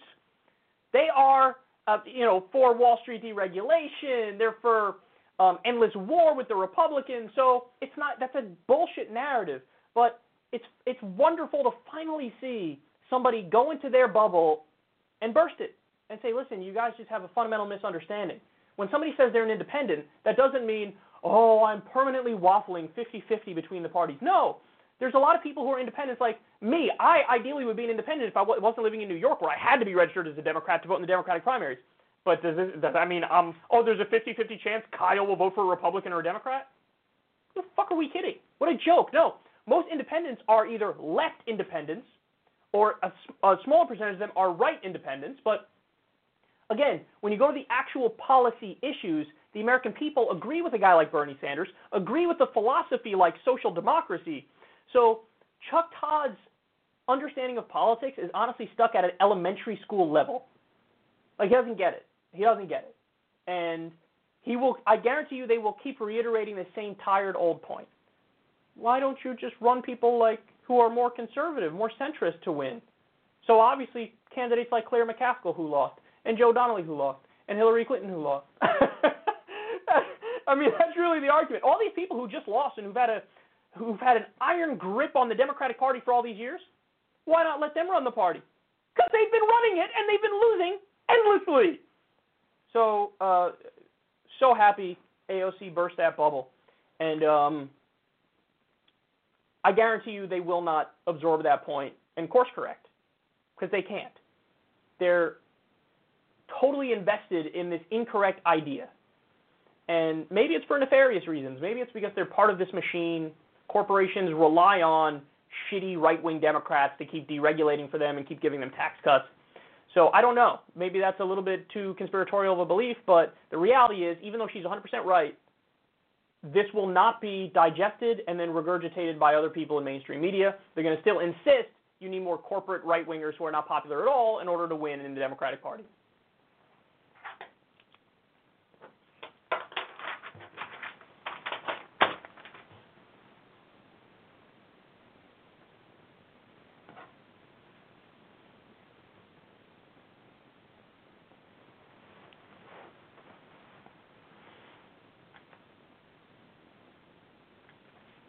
All right, got one more from that interview.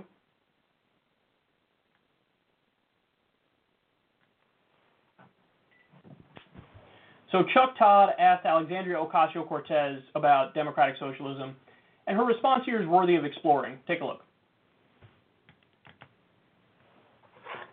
The president spent a lot of time on the, using the S word, Mm, oh, yeah. socialism and socialist. Um, it was a not too subtle. Um, I don't know whether it's a dig or a enhancement. I'll, I'll let you decide. flattered. Okay, fair enough. Um, you have said you are a democratic socialist. Mhm. Um, can you be a democratic socialist and a capitalist? Well, I think it depends on your interpretation. So there are some democratic socialists that would say absolutely not.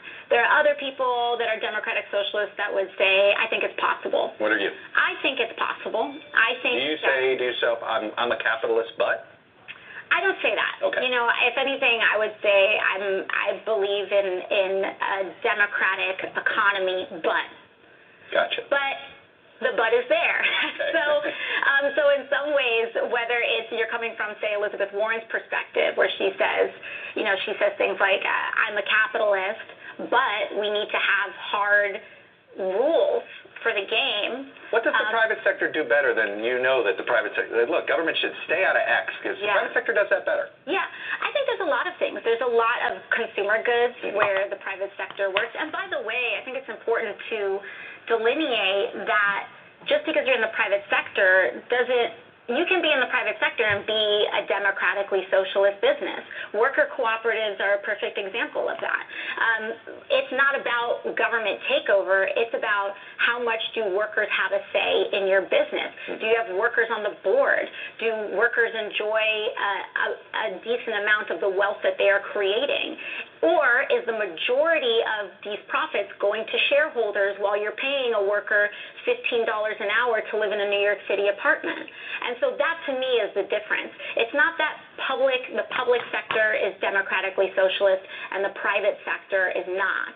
Um, it's really about a more nuanced understanding of how our economy should work. Okay, so there's a lot of stuff there uh, that's good, but then there's a little point that I really wish she would say, Bernie Sanders would say, and the rest of these people would say. So, um, first of all, I like the fact that she said some stuff that placates a lot of uh, mainstream media. Now, I don't think. Let me let me be clear. I think that she's going to be smeared by the right no matter what. There are a lot of bad faith actors on the right who are just looking to get her. So they're going to take things out of context and they're going to lie and they're going to mislead, and that is what it is. That's par for the course. We're used to that by now. Uh, right wing, you know, commentators and grifters just totally misleading people on stuff. Um, but for people in mainstream media, they don't actively dislike Alexandria Ocasio Cortez, but they don't necessarily agree with her, if that makes sense. So when she says, she was asked a very straightforward and a fair question, I think, from Chuck Todd. Hey, what? Um, so what? What's better in the private sector? Because AOC's been kind of walking this fine line between no, no, no, I'm not a socialist socialist. I'm, you know, a democratic socialist, and here's what I mean by that. And there's, you know, all these caveats and hedges and all this nuance and whatnot. But she says very clearly, oh, consumer goods. Yeah, that's. I mean, that's an answer that basically I give. I, I've spoken about that before. I don't want the government making video games, video games or furniture, or stuff like that. So there is a place for having a private sector. Obviously, it's supposed to be regulated, um, and obviously we need to have rules that make sense. But yeah, the idea of like be totally moving beyond that, I don't necessarily agree with, and maybe that's my own problem. But I can't conceptualize. Like I've read a lot of Noam Chomsky in my life, and he's uh, it's fair to call him an anarcho-syndicalist or a libertarian socialist. I'm not that, and I'm not that because I simply cannot wrap my mind around the concept of what an economy like that would look like. And anytime somebody tries to explain it, it makes no sense to me. I just don't get it. Uh, when they try to explain it, I'm like, I don't understand what you're saying, man. What do you want me to tell you? And that could be because they're way smarter than me and I'm too dumb to get it. That's perfectly possible. But at the same time, it also might be that they're just honestly, they've gone too far and they don't have answers for those things. And it's like a leftism of the gaps type argument. We're like, oh, we don't have an answer for this thing or this thing. Well, that's okay because I'm leftier than now, and that by definition is better. You get a little silly when you start going that far. So that's why I've always said I'm kind of a standard uh, believer in social democracy. I like to describe my ideology as either libertarian left or populist left. Um, but point is, and this is the reason we're doing this segment here. AOC kind of agrees with that. Okay, so when she says consumer goods make sense in the private sector, a pure old school democratic socialist would not agree with that. Would not agree with that. Now, at the same time, she does uh, give a an olive branch to that ideology, and she says the same thing, honestly, that I say, which is, okay, I mean, it's not like I'm not post-capitalist at all. I have little elements of post-capitalism in my philosophy, and one of those things is I would allow for worker-owned co-ops. It's not like I'd ban the idea of worker-owned co-ops, but I just wouldn't mandate it as if like every company has to be a worker-owned co-op. I think in some instances, some businesses would choose to continue to be traditional capitalist hierarchy with the owner and the boss and then people working underneath it. I don't think that's by definition oppressive. I know some people disagree with that, but I don't. Um, so, but that seems to be what AOC's position is too. Hey, I'm not trying to totally ban capitalism. I think that some things like consumer goods, it makes sense for it to be in the private sector or regulated private sector. But then I also agree with ideas like worker-owned co-ops, which is technically, I guess, post-capitalist in a way, but it, it makes sense if people want to explore that road, and I totally get it. And that's what she says. So I think her, the point is, the answer that she gives here should totally stop all of the smear merchants from claiming that she's a socialist full stop or even a traditional democratic socialist full stop, because she's not those things. Now that gets to the point of slight criticism, which is, and it, actually this dates back to Bernie Sanders fucked this up originally. Bernie Sanders was the guy who went out there and said, "I'm a democratic socialist." But then when he goes on to explain what he means by democratic socialism, he's not explaining old school democratic socialism. He's explaining social democracy. So the difference there is traditional democratic socialism is social ownership of the means of production. That's not what Bernie Sanders is talking about. That's not what AOC is talking about. So I wish they never let the cat out of the bag in the first place and misdescribed themselves, but they did. So now we live in an era where when somebody des- describes themselves as a democratic socialist, that doesn't, by definition, mean they believe in a post capitalist society where there's social ownership of the means of production. So they kind of let the cat out of the bag by misdescribing themselves because really they're just standard social democrats and they describe themselves as believing in democratic socialism. Um, and I wish they didn't fuck that up, but they did fuck that up. So now I honestly think we live in a world where you can't go back as if they never described themselves as democratic socialist. So now, when some people use democratic socialism, colloquially, colloquially, blah, blah, hard word to say, that just means I'm a social democrat. And, and listen, nobody's more pissed about this than actual democratic socialists. who are like, "You're not me. Stop it. You, you're not post-capitalist. You don't believe in social ownership of all the means of production. So stop saying that. Stop saying you're a democratic socialist." Um, so my criticism is actually more of Bernie than than uh, AOC, because Bernie always says he's a democratic socialist, then describes social democracy. AOC now does the same thing as Bernie. I'm a democratic socialist, but here's what that means to me. And in his, her description, it is I believe in social democracy. So I just wish that Bernie had popularized the term social democracy, and AOC had accurately described herself as a social democrat, and Bernie had ac- accurately described himself as a social democrat. Because then the right wing smears will never never stop. They'll always call you a socialist, full stop. Okay, but I honestly don't think mainstream media would have called them socialists, full stop, if they said no, I believe in social democracy, and here's what that means. So I actually think they would have saved themselves a lot of trouble. Again, not from the right because they're going to smear no matter what, but from corporate media and from mainstream media. They would not engage in those bad faith total smears. If she had described herself as a social democrat and Bernie described himself as a social democrat, I don't think you would even get these kinds of questions from the Chuck Todds who say, um, like, what does that mean, kind of thing. Are are you post-capitalist? Because people would know that no, you're not. So, I think Bernie and AOC kind of confused the public conversation on democratic socialism and social democracy. And I don't think that was necessarily a good thing. But now that we're in that space, we have to deal with it. And that becomes a little bit of a headache. because I've seen it myself. You know, they've they've all been smeared as fully post-capitalist, you know. And um that's just not true. So to have to like go back to square one and explain that to everybody, no, here's what they mean by democratic uh, socialist. They don't mean traditional. They mean social democrat and blah blah blah blah blah. And I just think it would have been an easier fight if they said we're social democrats. Because honestly, I think that's easier to defend. And some people in my audience disagree with me. That's fine. But listen, you can't deny that I have the empirical reality on my side. I just do. That's why I, I don't need. See, that's the thing about believing in social democracy. You don't need some theory. Like, you ever talk to libertarians? Well, in theory, the thing that would work perfectly is if we did X, Y, and Z. Oh, really? Where's it been implemented and worked? Mm-hmm. Talking to communists. Keep it real. Well, see, in theory, that wasn't true communism because true communism is when you do blah, blah, blah, blah, blah. I don't need to rationalize anything. I don't need to rationalize anything. You know what I do? Norway, Denmark, Iceland, Sweden. There, right there. See them? They're doing it. See it? Look at all the studies, all the numbers. You know, the the empirical reality is they kick our ass on health of the middle class, self-described um, happiness, better healthcare systems, more uh, paid time off. The list goes on and on.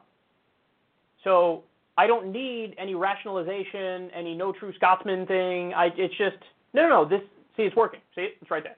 It's right there. Now, is that the end all be all? Is it impossible to improve on that? Uh, no, I think you can actually improve on those kinds of systems. But the framework is correct. Mixed market economy, socialism, capitalism, heavy regulation of the private sector, um, important rules regarding you know paid time off, um, parental leave, sick leave, so on and so forth. The basic framework is correct, and it's a matter of improving from within that framework.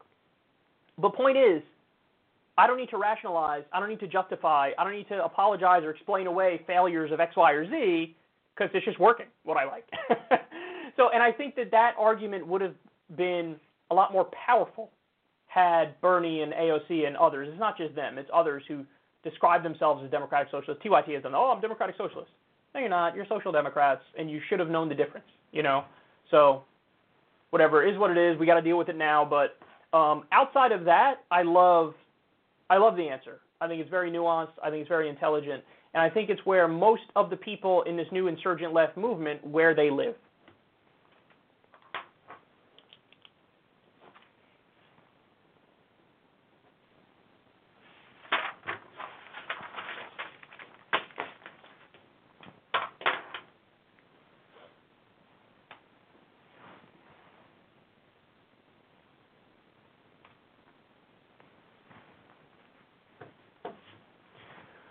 Okay.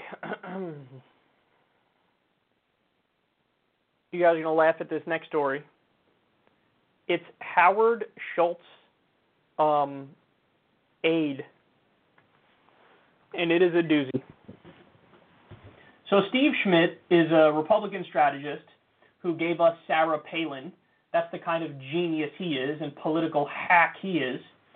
Um, but ever since then, he's basically been on this long apology tour where he got a job on MSNBC and he started cheerleading corporate Democrats to get back in with the cool crowd. Uh, well, now he's an advisor to Howard Schultz 2020 campaign. This is great. So he he does a podcast here. Now this is his own podcast, and it's with Elise Jordan and Adam Levine, not Adam Levine of Maroon Five, I don't think. but um, it's the Words Matter podcast, and here's what happened when they posed him a slightly tough question on Howard Schultz 2020 run. Listen.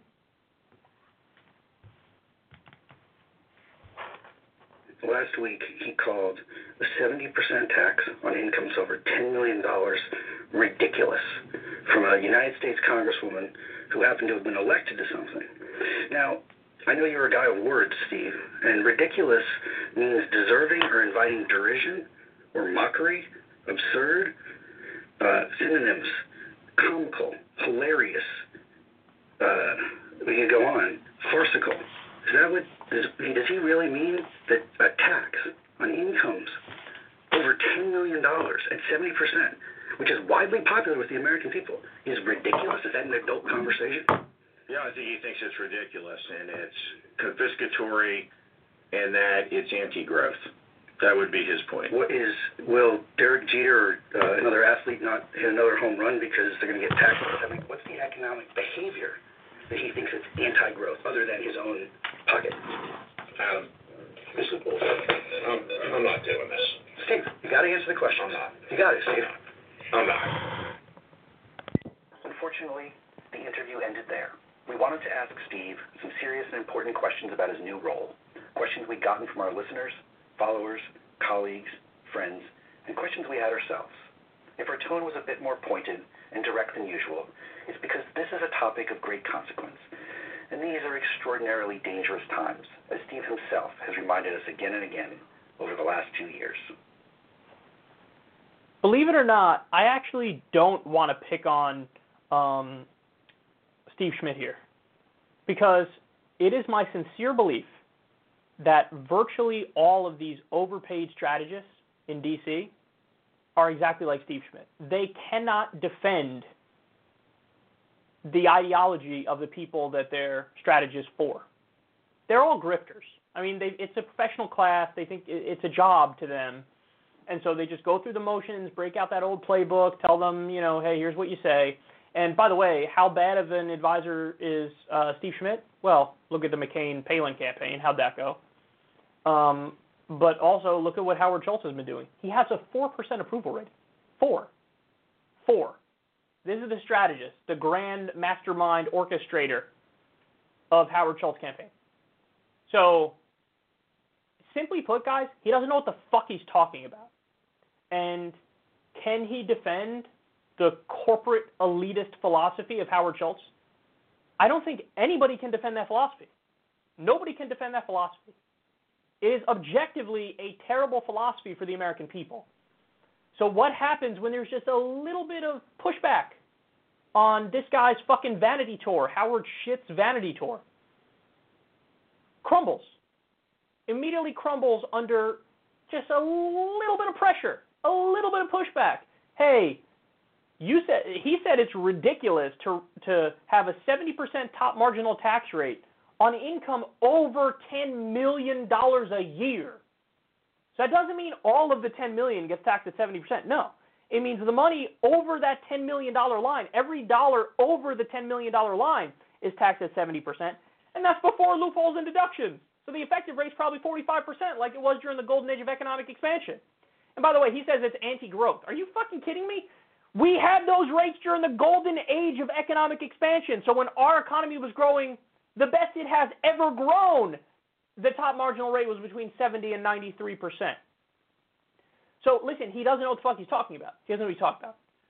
He's getting paid. He's part of that fucking cocktail circuit in D.C., the corporate elitists, and they're in their own bubble. They can't defend it. Listen, not to toot my own horn here, but you put me on one of these shows, and they could ask, I don't care how hard the questions are on Medicare for all, free college, living wage, I will be able to directly answer every single one of them with solid arguments. Why? Because I actually believe in what I'm talking about, and I know what I'm talking about. Think fucking dipshit Steve Schmidt knows anything? No, he's been schmoozing it up on the cocktail circuit with Morning Joe for the past decade. He doesn't know dick. He doesn't know anything about what the American people want. He doesn't know anything about what the polls show. He doesn't know anything about the history of economics in this country. And he's advising the most embarrassing campaign, maybe ever, maybe ever, because he's despised. He has a 4% approval rating. He's uh, a symptom of the exact problem that gave us Donald Trump, and he thinks he's a savior at the same time. Hilariously dumb. But anyway, Steve Schmidt continues to be a joke. You shouldn't be surprised that the guy who brought us Sarah Palin indeed is a joke. And credit to Elise Jordan and Adam Levine there for asking, you know, the types of questions that all of these candidates should get and all of their advisors should get because chances are most of them can't defend it. Only the actual lefties would have like really good arguments to respond.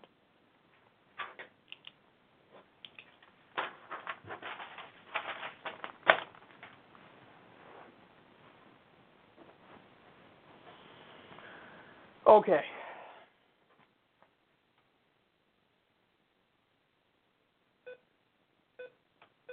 Uh oh, here we go with the BP McGee's X. I'm going to have to fix this because if I don't,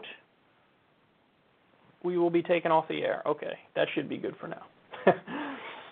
good googly moogly. Okay. So Pew Research released a new poll. Um, some of the information is very useful, and some of it is utterly useless. Now, we spoke about this a little bit before, but we're going to touch on it again here because I think it's an important conversation. So, first, let's go to the general issues and what the American people think are the most important ones. So, the chart here shows um, economy, healthcare, and terrorism among top public priorities as concerns over jobs and deficit fade. So economy, 70% say that's the most important issue. Then you have healthcare at 69%. By the way, healthcare routinely ranked as the number one issue in the past. So it's always up there by the top because our healthcare system is an abysmal disaster. Then you have terrorism at 67%, jobs down at 50%, and budget deficit at 48%. The deficit one is fascinating to me because um, the deficit's actually massively increasing, but Americans don't care about it which is weird because whenever a Democratic president's in charge, what happens is the Republicans fearmonger over the deficit, and then the concern about deficit takes up a little bit. So it's really weird how that works. It's you know the, it's the oldest trick in the book that the Republicans do. They massively grow the deficit by giving tax cuts to the rich when they're in office, and then when they're out of office, they turn around and blame the Democrats and go, "Oh, who created this deficit? You guys should really fix it." And then obviously, when you try to fix it, when you try to reduce the deficit, that actually hurts private sector growth so it's a way that they it's a double whammy because they chastise the Dems to reduce the deficit even though they didn't cause it, and then at the same time that could lead to the economy contracting because as a general rule, public deficits leads to leads to private expansion. That's you know this is like MMT 101. Um, so it, it's a little bit of it's a double-edged sword. They they find a way to get you. No matter what, they find a way to get you. Ah, deficit's so high. Why is deficit so high? Well, the private sector is growing, so I thought you cared about that too. Yeah, but now I care about deficit because you're in charge. Reduce the deficit. Then the Democrats go to reduce deficit. Um, the private sector contracts a little bit. Ah, we need jobs. Why aren't you giving us more jobs? So it's it's a it's a little uh, clever little trick they play, and the Democrats always walk into the trap because they're Democrats. Um, now, the next charts I'm about to show you here are more interesting to me. So, for the Republicans, 58% say they want more conservative politicians. 38% say more moderate. Now that's something, isn't it? In the era of Trump, the Republican's Republican. You know, a guy who throws a red meat at his base all day long. They go, yeah, more conservative, more conservative, more conservative. So the the, the base is they run the show on the right, the far right base. And a lot of the right wing politicians super serve their base. And these numbers kind of reflect that 58% more conservative, uh, 38% more moderate. Now, anybody paying attention is going to go, God damn, the Republican Party really should become more sane because they're insane right now. Well, look at the Democratic results, and then this begins to paint the picture of why this is really useless, these numbers that they gave us in this question that they asked. 53% of Democrats say they want more moderate politicians. 40% say more liberal. Now, put aside the distinction for extremely online people like us, the distinction between liberal and leftist. Just put that aside for a second. Um, because when they say more liberal, they mean further left, okay? But this is this poll number has been trotted out and abused and misused, and I've seen it uh, endlessly since this uh, poll was released, which was a little while ago, not too long ago, but a little while ago. And so now you have people going around saying, oh, the Democrats' problem is Democrats have gone too far left, and they need to be more moderate to be in line with the American people. Now, you guys already know the answer to this, and we spoke about it recently, but um, that is incredibly misleading, and here's why. People do not know labels at all. So when Democrats say, oh, yeah, we want more moderate um, politicians and not more liberal politicians. What does it mean to be more moderate? Have they defined their terms? No, they haven't defined their terms. They just say it, and people interpret it differently. So, we've talked about it before on the show, man, but the most recent polls 70% of the American people want Medicare for all, 58% of the American people want free college, only 17% still want to be in Afghanistan, 62% want to legalize marijuana. 70% want to raise taxes on people making over $10 million a year, top marginal rate to become 70%. 59% just want to broadly raise taxes on the rich. When we go issue for issue, gun violence is another one. 90% want universal background checks. The position that is objectively further left is more popular. So I have zero use for polls that just talk about labels without defining the labels. Because, and the best example of this is Bernie Sanders in the 2016 election. He won the Midwest, and he won among Democrats who self described as more conservative. If you know politics, you're going to say, hold on now, that's a contradiction. Bernie is literally further left than Hillary was, and than any other candidate was in the Democratic primary. So, how could the guy who's furthest left win people who self describe as more conservative? The answer is again, people don't know labels. So they think that, oh, yeah, I'm conservative. Do you agree with Medicare for all? Yeah. Do you agree with free college? Yeah. Do you agree with the living wage? Yeah. Do you agree with card check for unions? Yeah. Do you agree with ending the wars? Yeah. Um, and the list goes on and on. Raising tax on the rich? Yeah. So people can call themselves whatever they want to call themselves. But in terms of when you walk them through it, hey, here's a political test. Who do you agree with more? People who self-describe as more conservative often t- come out libertarian left. So just know that. So this poll is useless and it's being misused by many voices to try to push this narrative that, oh my God, the far left is crazy and the lunatics run the asylum, and that's nonsense. And also, there's this conflation in today's day and age that annoys the shit out of me because it's not true, where people conflate further left with more social justice warrior. Okay? Here's the reality about that social justice warrior, which is, you know, the people who are typically saying, "Oh, I don't want to allow these conservative speakers on my campus because I don't agree with what they say, so we're going to try to protest them to make sure they can't speak." Okay? That's the crowd that's generally understood as and described as social justice warrior. It has a pejorative connotation. They don't mean like Martin Luther King style, so, uh, you know, social justice warrior, somebody who's actually fighting for necessary change. They mean like oversensitive college kids who are censorious and authoritarian. So, but that's the point is when somebody is a, a, an SJW, that means that they're more authoritarian, not further left wing. There's a giant difference there, which is why that quadrant political spectrum is so important because it, it more accurately reflects reality. So when somebody is social justice warrior they are more authoritarian. But people are now conflating that with, oh, further left means more social justice warrior. No, it doesn't. No, it doesn't at all. further left, I mean, we're talking about economics. That means they make sense like they want Medicare for all and free college and a living wage. That's what that means. So we need to stop conflating further left with more social justice warrior ish, because that's not accurate. If you want to go after social justice warriors, and I actually do on this show because I don't agree with authoritarianism, you have to go after the authoritarians. You don't go after the libertarian left. You don't go after the populist left. You don't go after social democrats. So there's a lot of uh, confusion in terms, and it's misleading, and it gives people a fundamentally incorrect understanding of politics, and it needs to be corrected.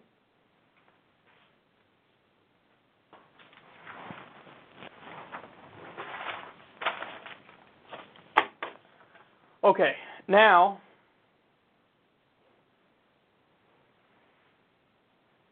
I seem to have lost my pen. That's weird. Anyway. Fox News is going to defend the rich come hell or high water, and it's kind of funny. So let me play that clip for you.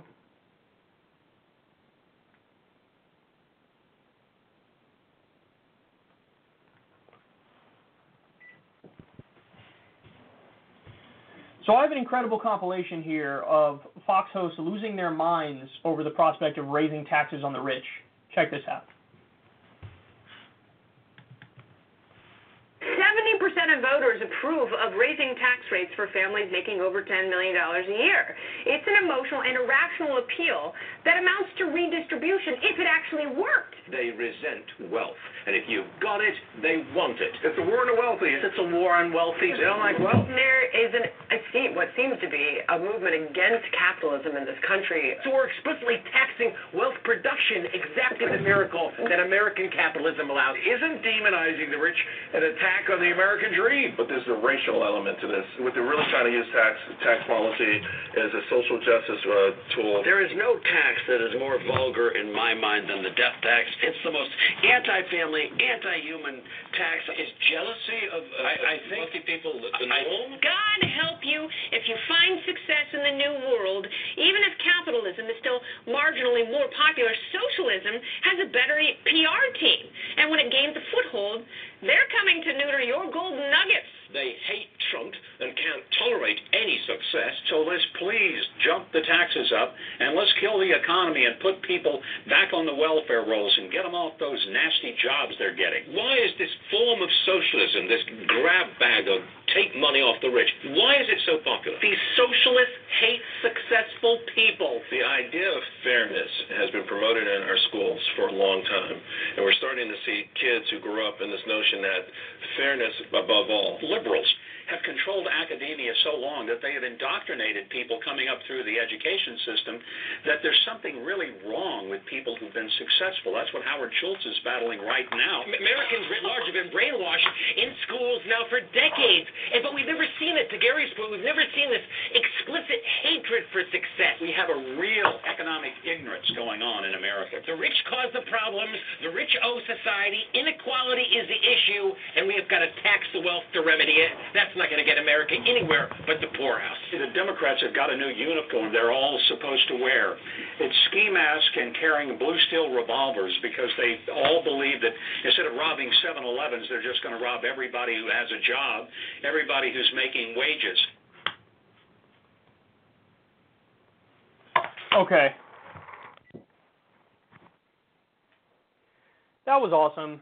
Um, hold on, let me change my little thingy behind me, my graphic. There we go. Fox News graphic, much better. So that was great. Um, listen, this debate is happening in bad faith. Okay? Uh, they lie, they mislead, they frame things in a way that's either delusional or I don't know a better word for it than delusional.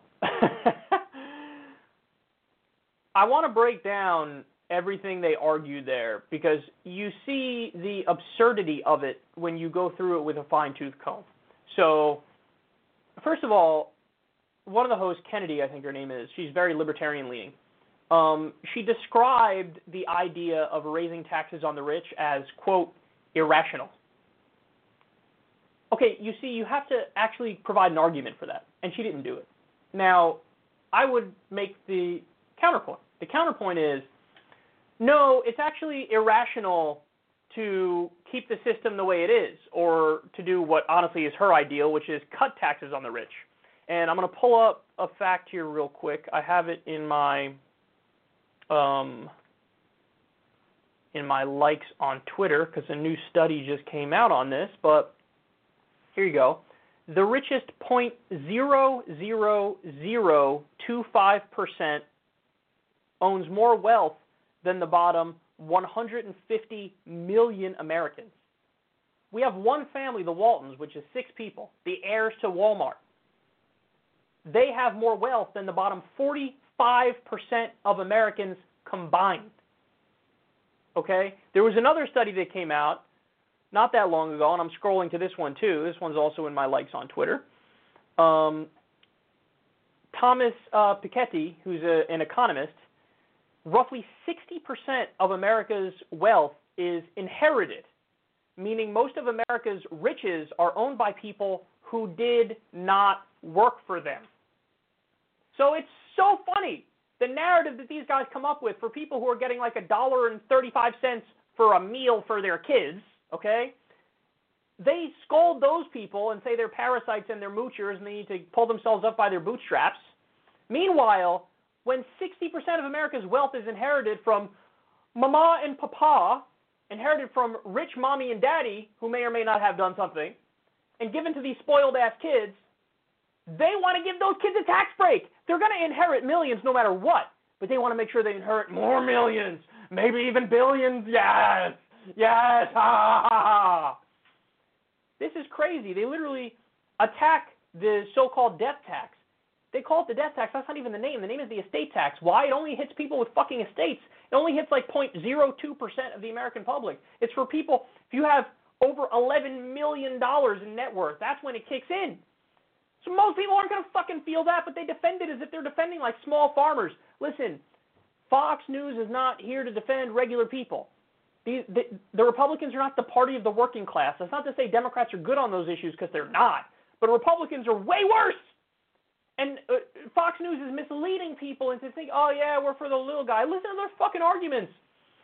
These policies that AOC is pushing for, that Bernie Sanders are pushing for, the raising taxes on the rich, that absolutely would benefit regular people. But they frame it as if that's not the case. Um, Uh, they go on and call it a war on the wealthy. Are you fucking kidding me? Again, flip the oppression narrative all day long. That's what these guys do. Oh, it's a war on the wealthy. The wealthy, billionaires, corporations have pumping money into lobbying since the 1980s and have basically bought our government to the point where it functions more like an oligarchy than a representative democracy in a constitutional republic. And a Princeton study showed that's the reality that we function more as an oligarchy. If you're part of the donor class, you get what you want. Regular people don't get what they want. And they flip that narrative as if, oh, it's a war on the wealthy, as opposed to the, the rich waging a war on us because wages have been stagnant since the 1980s. Um, they even go on to say it's a war on the American dream. Here's why that is particularly annoying because a study came out about a year and a half ago or two years ago. Canada now is better on the issue of social mobility, economic mobility, than the U.S. is. Canada is further left on the political spectrum. They're much more social democratic, and you're much more likely to climb the economic ladder in Canada. So Canada now beats us on the measure of the American dream as these guys say, oh, these lefties are waging a war on the American dream. No, actually, if anything, it's the right wing politicians waging a war on the American dream. It's that philosophy, it's that ideology, it's the wealthy waging class warfare on regular people. They're the ones who are against the American dream. Because somebody like me, and I, I believe in social democracy, what I'm pushing for is equal opportunity, not equal outcomes. What I'm pushing for is, hey, how do we make it so that people have a shot? How do we make it so that you know a kid born in uh, in the middle of Harlem to a single mother isn't guaranteed to not make it, while Mitt Romney's son is guaranteed to always make it? So that's what I'm here to do. That's why you need Medicare for all and free college and a living wage because you need to give people equal opportunity. Uh, then they say Democrats are anti-success. Look at their definition of success. Billions of dollars, which, by the way, no human being will actually ever be able to spend in a single lifetime. It's obscene when you have that amount of money. At the same time, 45,000 people die because they don't have health care. 29 million people don't have health insurance. Uh, we live in a country where 76% of Americans live paycheck to paycheck. Half of workers make $30,000 a year or less. And that's how they define success. They define success billionaires. Allow billionaires to exist or multi, multi, uh, or 100 millionaires to exist. I mean, this is crazy. Well, uh, it, the idea that people on the left are like, we're anti anybody getting rich. No, of course we're fine with people getting rich, but it's a matter of degree. What makes sense and what is absolutely fucking insane when we live in a country with child poverty and child hunger. Uh, and finally, they, uh, Huckabee hilariously argued, "Oh, the Democrats want to get these people off the nasty jobs that they're getting." As if like, "Oh, the Democrats are all for people being parasites and moochers and not working and getting money." No, you guys support that. I just described to you 60% of America's wealth is inherited. Meaning these spoiled ass kids don't work and they just get mommy and daddy's money. But and you're in favor of them getting it. So maybe you're the one who's pro moocher and pro parasite. Ever thought of that? And finally, it's hilarious because uh, many people on the left have been people on the right have gone after people on the left because some on the left have said, "Oh, we want a, a right to a job," just like FDR proposed. So, right to a job meaning the left is saying we are pro-job and people getting jobs, and idiot fucking Mike Huckabee's like, these guys are against people getting jobs. Really, Mike Huckabee? So, do you support a right to a job? No, you don't. You don't. These guys, they're they're like insultingly stupid. And then, of course, the clip that we saw before, anti-fairness. You have Fox hosts who are literally arguing against fairness. And by the way, here's why they're melting. Um, they're melting down because even their own poll showed 70% of Americans want to raise the top marginal rate for people over $10 million. They want to make that 70%. So when even the Fox News audience is like, yeah, that's a good idea, that's why they're in full on meltdown defense mode and they're coming across as the idiots that they are.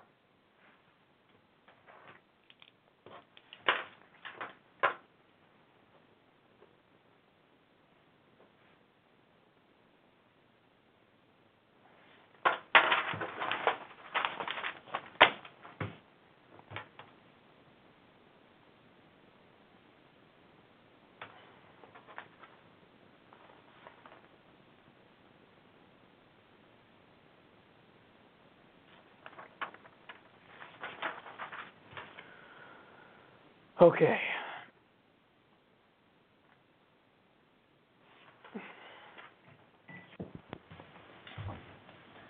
So this video that I'm about to show you blew up on Twitter for all the right reasons. Uh, I've never seen such a powerful argument for raising taxes on the rich. This is from NowThis, and I believe it's the Louis Vuitton toilet.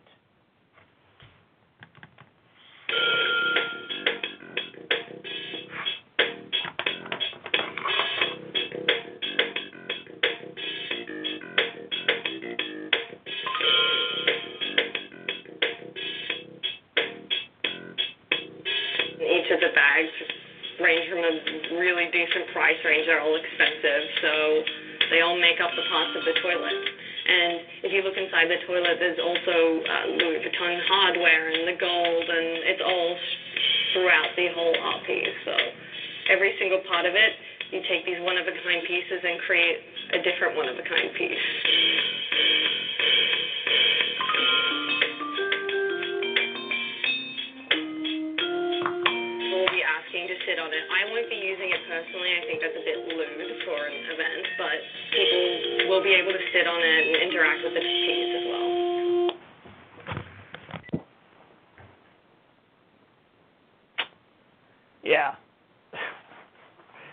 Live in a world that has that. At the same time, we have uh, 76% of Americans living paycheck to paycheck.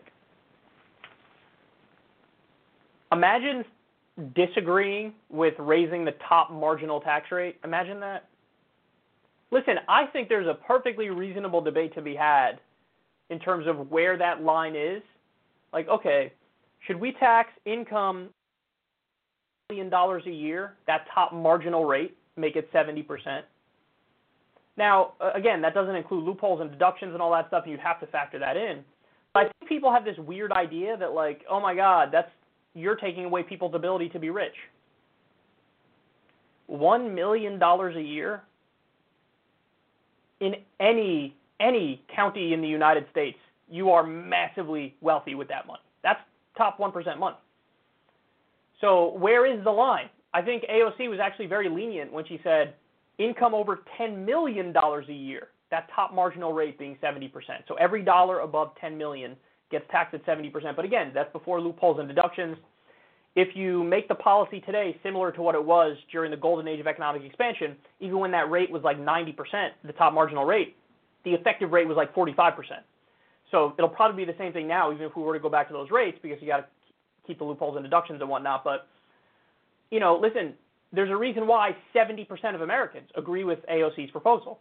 Because people get that raising taxes on the rich makes sense. And by the way, I think people also now get that every other developed nation has a progressive tax system and it includes higher marginal rates on the rich. And the reality is, guys, there's so much misleading shit about this because those people will still be massively rich. Massively rich. It's just a matter of not being like obscenely wealthy to the point where, you know, whatever, we just covered the numbers in a previous segment, but 0.00025% of the population has more wealth than the bottom 150 million Americans. Uh, or 60% of the wealth wouldn't be inherited. That's what we have right now. So mommy and daddy are rich and they just pass it down to their kids and it's, uh, you know, they get millions, no questions asked. So I- I'm in favor of increasing the estate tax. I'm in favor. You know what? Watching this segment, it made me think of a luxury tax, like a luxury item tax. So if you want to buy like a fucking, you know, three hundred thousand dollar Ferrari or some shit, okay, well there's a there's a luxury item tax. If you can afford a three hundred fifty thousand dollar Ferrari, chances are, you know, whatever, you got two hundred million dollars in the bank and you're massively wealthy and you could afford like a fifty percent tax on that shit. If you want to buy a Louis Vuitton gold toilet, first of all, fuck you. Second of all, tax that motherfucker. Are you kidding me? We're you can on on the left, if you believe in social democracy, the way to sum that up perfectly is, oh, we allow for people to get rich. There's no problem with that at all. Not obscenely wealthy though, especially when we live in a country where 45,000 people die because they don't have health care, where uh, you know half of workers make $30,000 a year or less, where we have an infrastructure that gets a grade of D plus, where we have the the resurgence of hookworm in rural Alabama because it's such extreme poverty, By the way, people went after AOC because she said it's uh, ringworm. What she meant to say was hookworm. So I don't know why people were doing like a gotcha on her. Obviously, she just meant hookworm.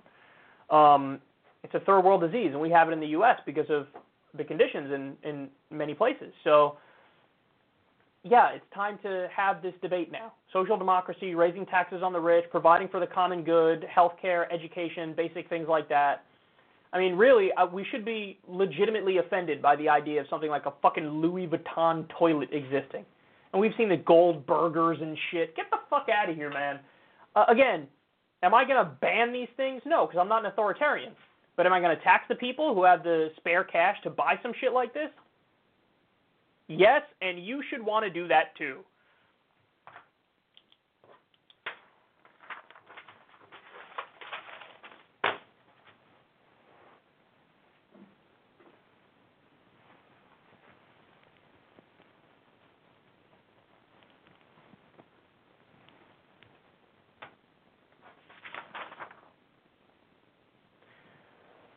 Okay. Now I got to give you one more Fox News I got to give you one more Fox News story, and then we'll finish up with a story on psilocybin mushrooms. Joe Rogan would be proud of me covering psilocybin mushrooms, wouldn't he? okay. Got to get my graphic right for this.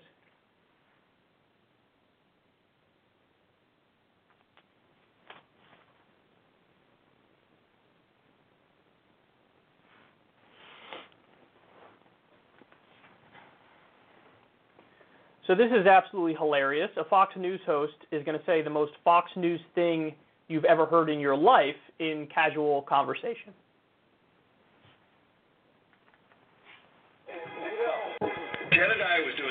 Doing a a short time ago, and Pete had two more slices sitting right next to you because he was off camera. Yeah, yeah. It's a real thing. He's, he's been. It's still really good. It's just for viewers to know, this is yesterday's pizza that he's just pulling out. Still right there. It's not even. Yesterday was National Pizza Day, which means it's National Pizza Weekend, which means Pizza Hut lasts for a long time. ate Pizza Hut yesterday and raw dough. So basically, anything that's not nailed down, you got to just take the take the mugs off the table. He might take As I told you, my 2019 resolution is to say things on air that I say off air. I don't think I've washed my hands for 10 years. really, I don't. I, I don't really wash my hands. Someone help me! No, no, no. I, I inoculate myself. Uh, germs are not a real thing. I can't see them, therefore they're not real. So you're becoming immune to all of the all the exactly. I can't get sick. My dad has that theory too. I'm not I'm even. trying to find a way to move on, but I actually want friends at foxnews.com. Yes. Please comment on that because I feel Weigh like we in. should get some viewer reaction. Yes. I, look at these hands look pretty clean to me. You know. Would you eat Dale pepperoni? We want to know. yeah, of course. In the meantime, here, folks. Sorry we didn't roasted you out on this Sunday. A lot of news breaking over. Yeah, I, I don't know if he's kidding. I hesitated to cover this because it sounds like he's just joking around, uh, and it's very possible he's joking around. But the thing that pushed me over the top was when uh, the female host said, "Oh, my dad actually has that theory," because then I was like, okay, whether or not this Fox News host means that, and he might, I don't know, or he could just be totally joking. I believe her that her father has that theory, and I believe that there are plenty of people who do have that theory. And number one, that's terrifying.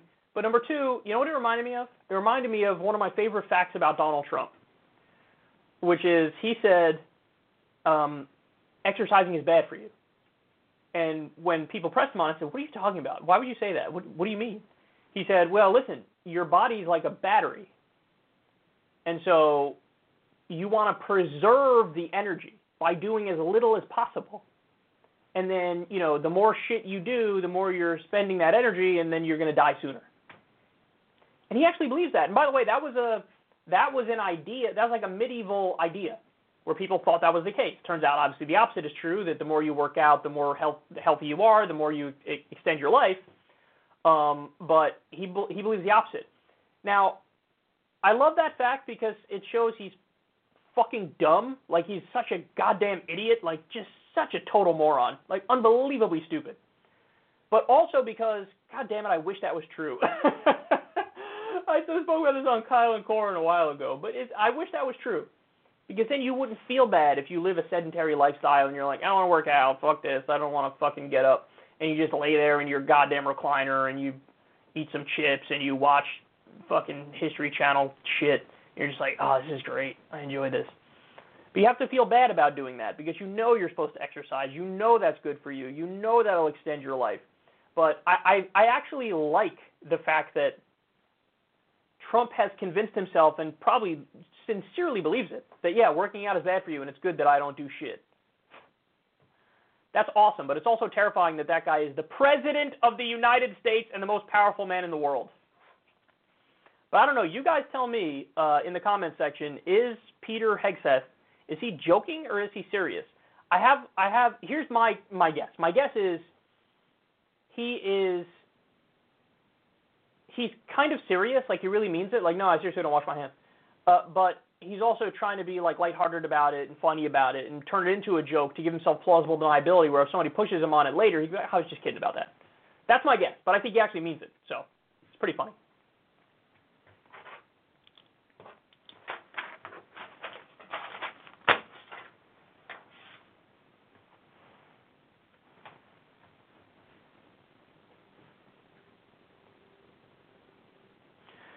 All right, final story about mushrooms, bitch.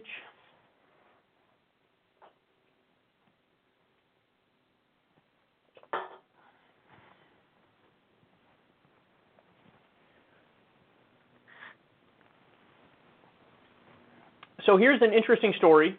Denver Elections tweeted this out. After reviewing signatures submitted by the Denver Psilocybin Mushroom Decriminalization Initiative, it has been determined that they submitted a sufficient number of valid signatures, and the question will appear on the May 7th, 2019 municipal election ballot. So, in other words, uh, Denver is going to vote to decriminalize magic mushrooms.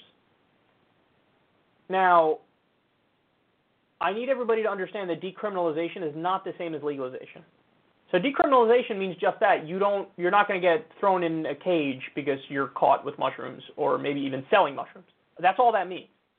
Legalization means okay, not only are you not going to get locked up, but we're going to allow uh, you know, selling it as a basic business practice. Now, they're not saying it will be a legal business practice if this passes. They're just saying you won't get locked up. So there's a difference between decriminalization and legalization, and people need to understand that those are two separate things. But I mean, obviously, I think this would be a step in the right direction. But I have to say, I'm a little skeptical as to whether or not, like, I think that if you put legalizing marijuana up for a vote and basically anywhere around the country now, it'll pass.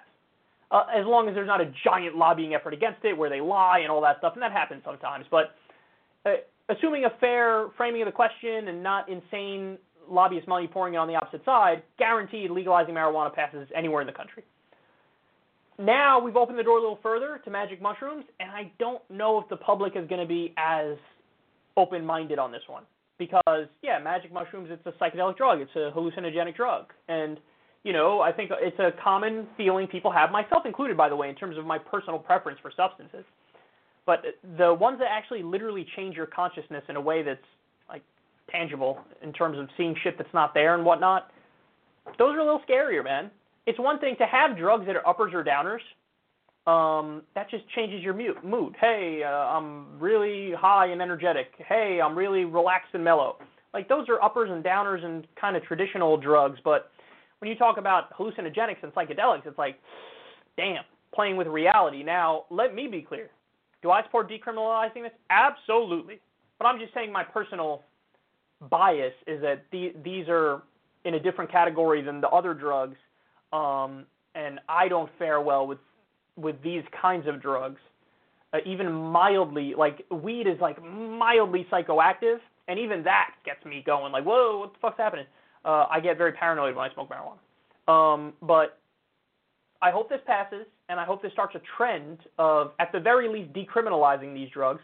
Even though these aren't, you know, my kind of drugs, I, I would still legalize them because I think they should be legal.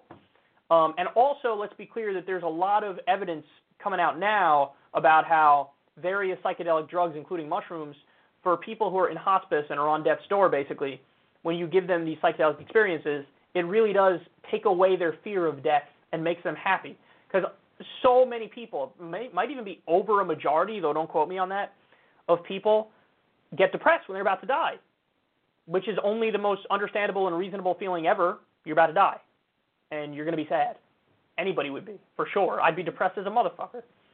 So um, I think it's only right to allow these people to, okay, whatever you want to try. You want to try fucking magic mushrooms, you want to try LSD, you want to try fucking ayahuasca, you, I don't give a fuck. You want to do cocaine, you want to do crystal meth, here. Have at it.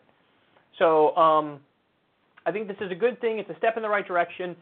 But honestly, my early guess is that it's not going to pass because we still have a lot to do in terms of raising awareness, raising consciousness on this, and explaining to people that it should be allowed um, and it should definitely be decriminalized. But I'm not sure it's going to pass. But I hope it does, and I'm happy somebody in this country is now taking that first step. So a lot of credit to Denver. I think Denver is really leading the way here. Okay. We are done, bitch. Hope everybody enjoyed the show. I enjoyed uh, delivering it. Love you guys. I'll talk to you on the next show. Um, everybody enjoy the rest of your day. I'm out. Peace.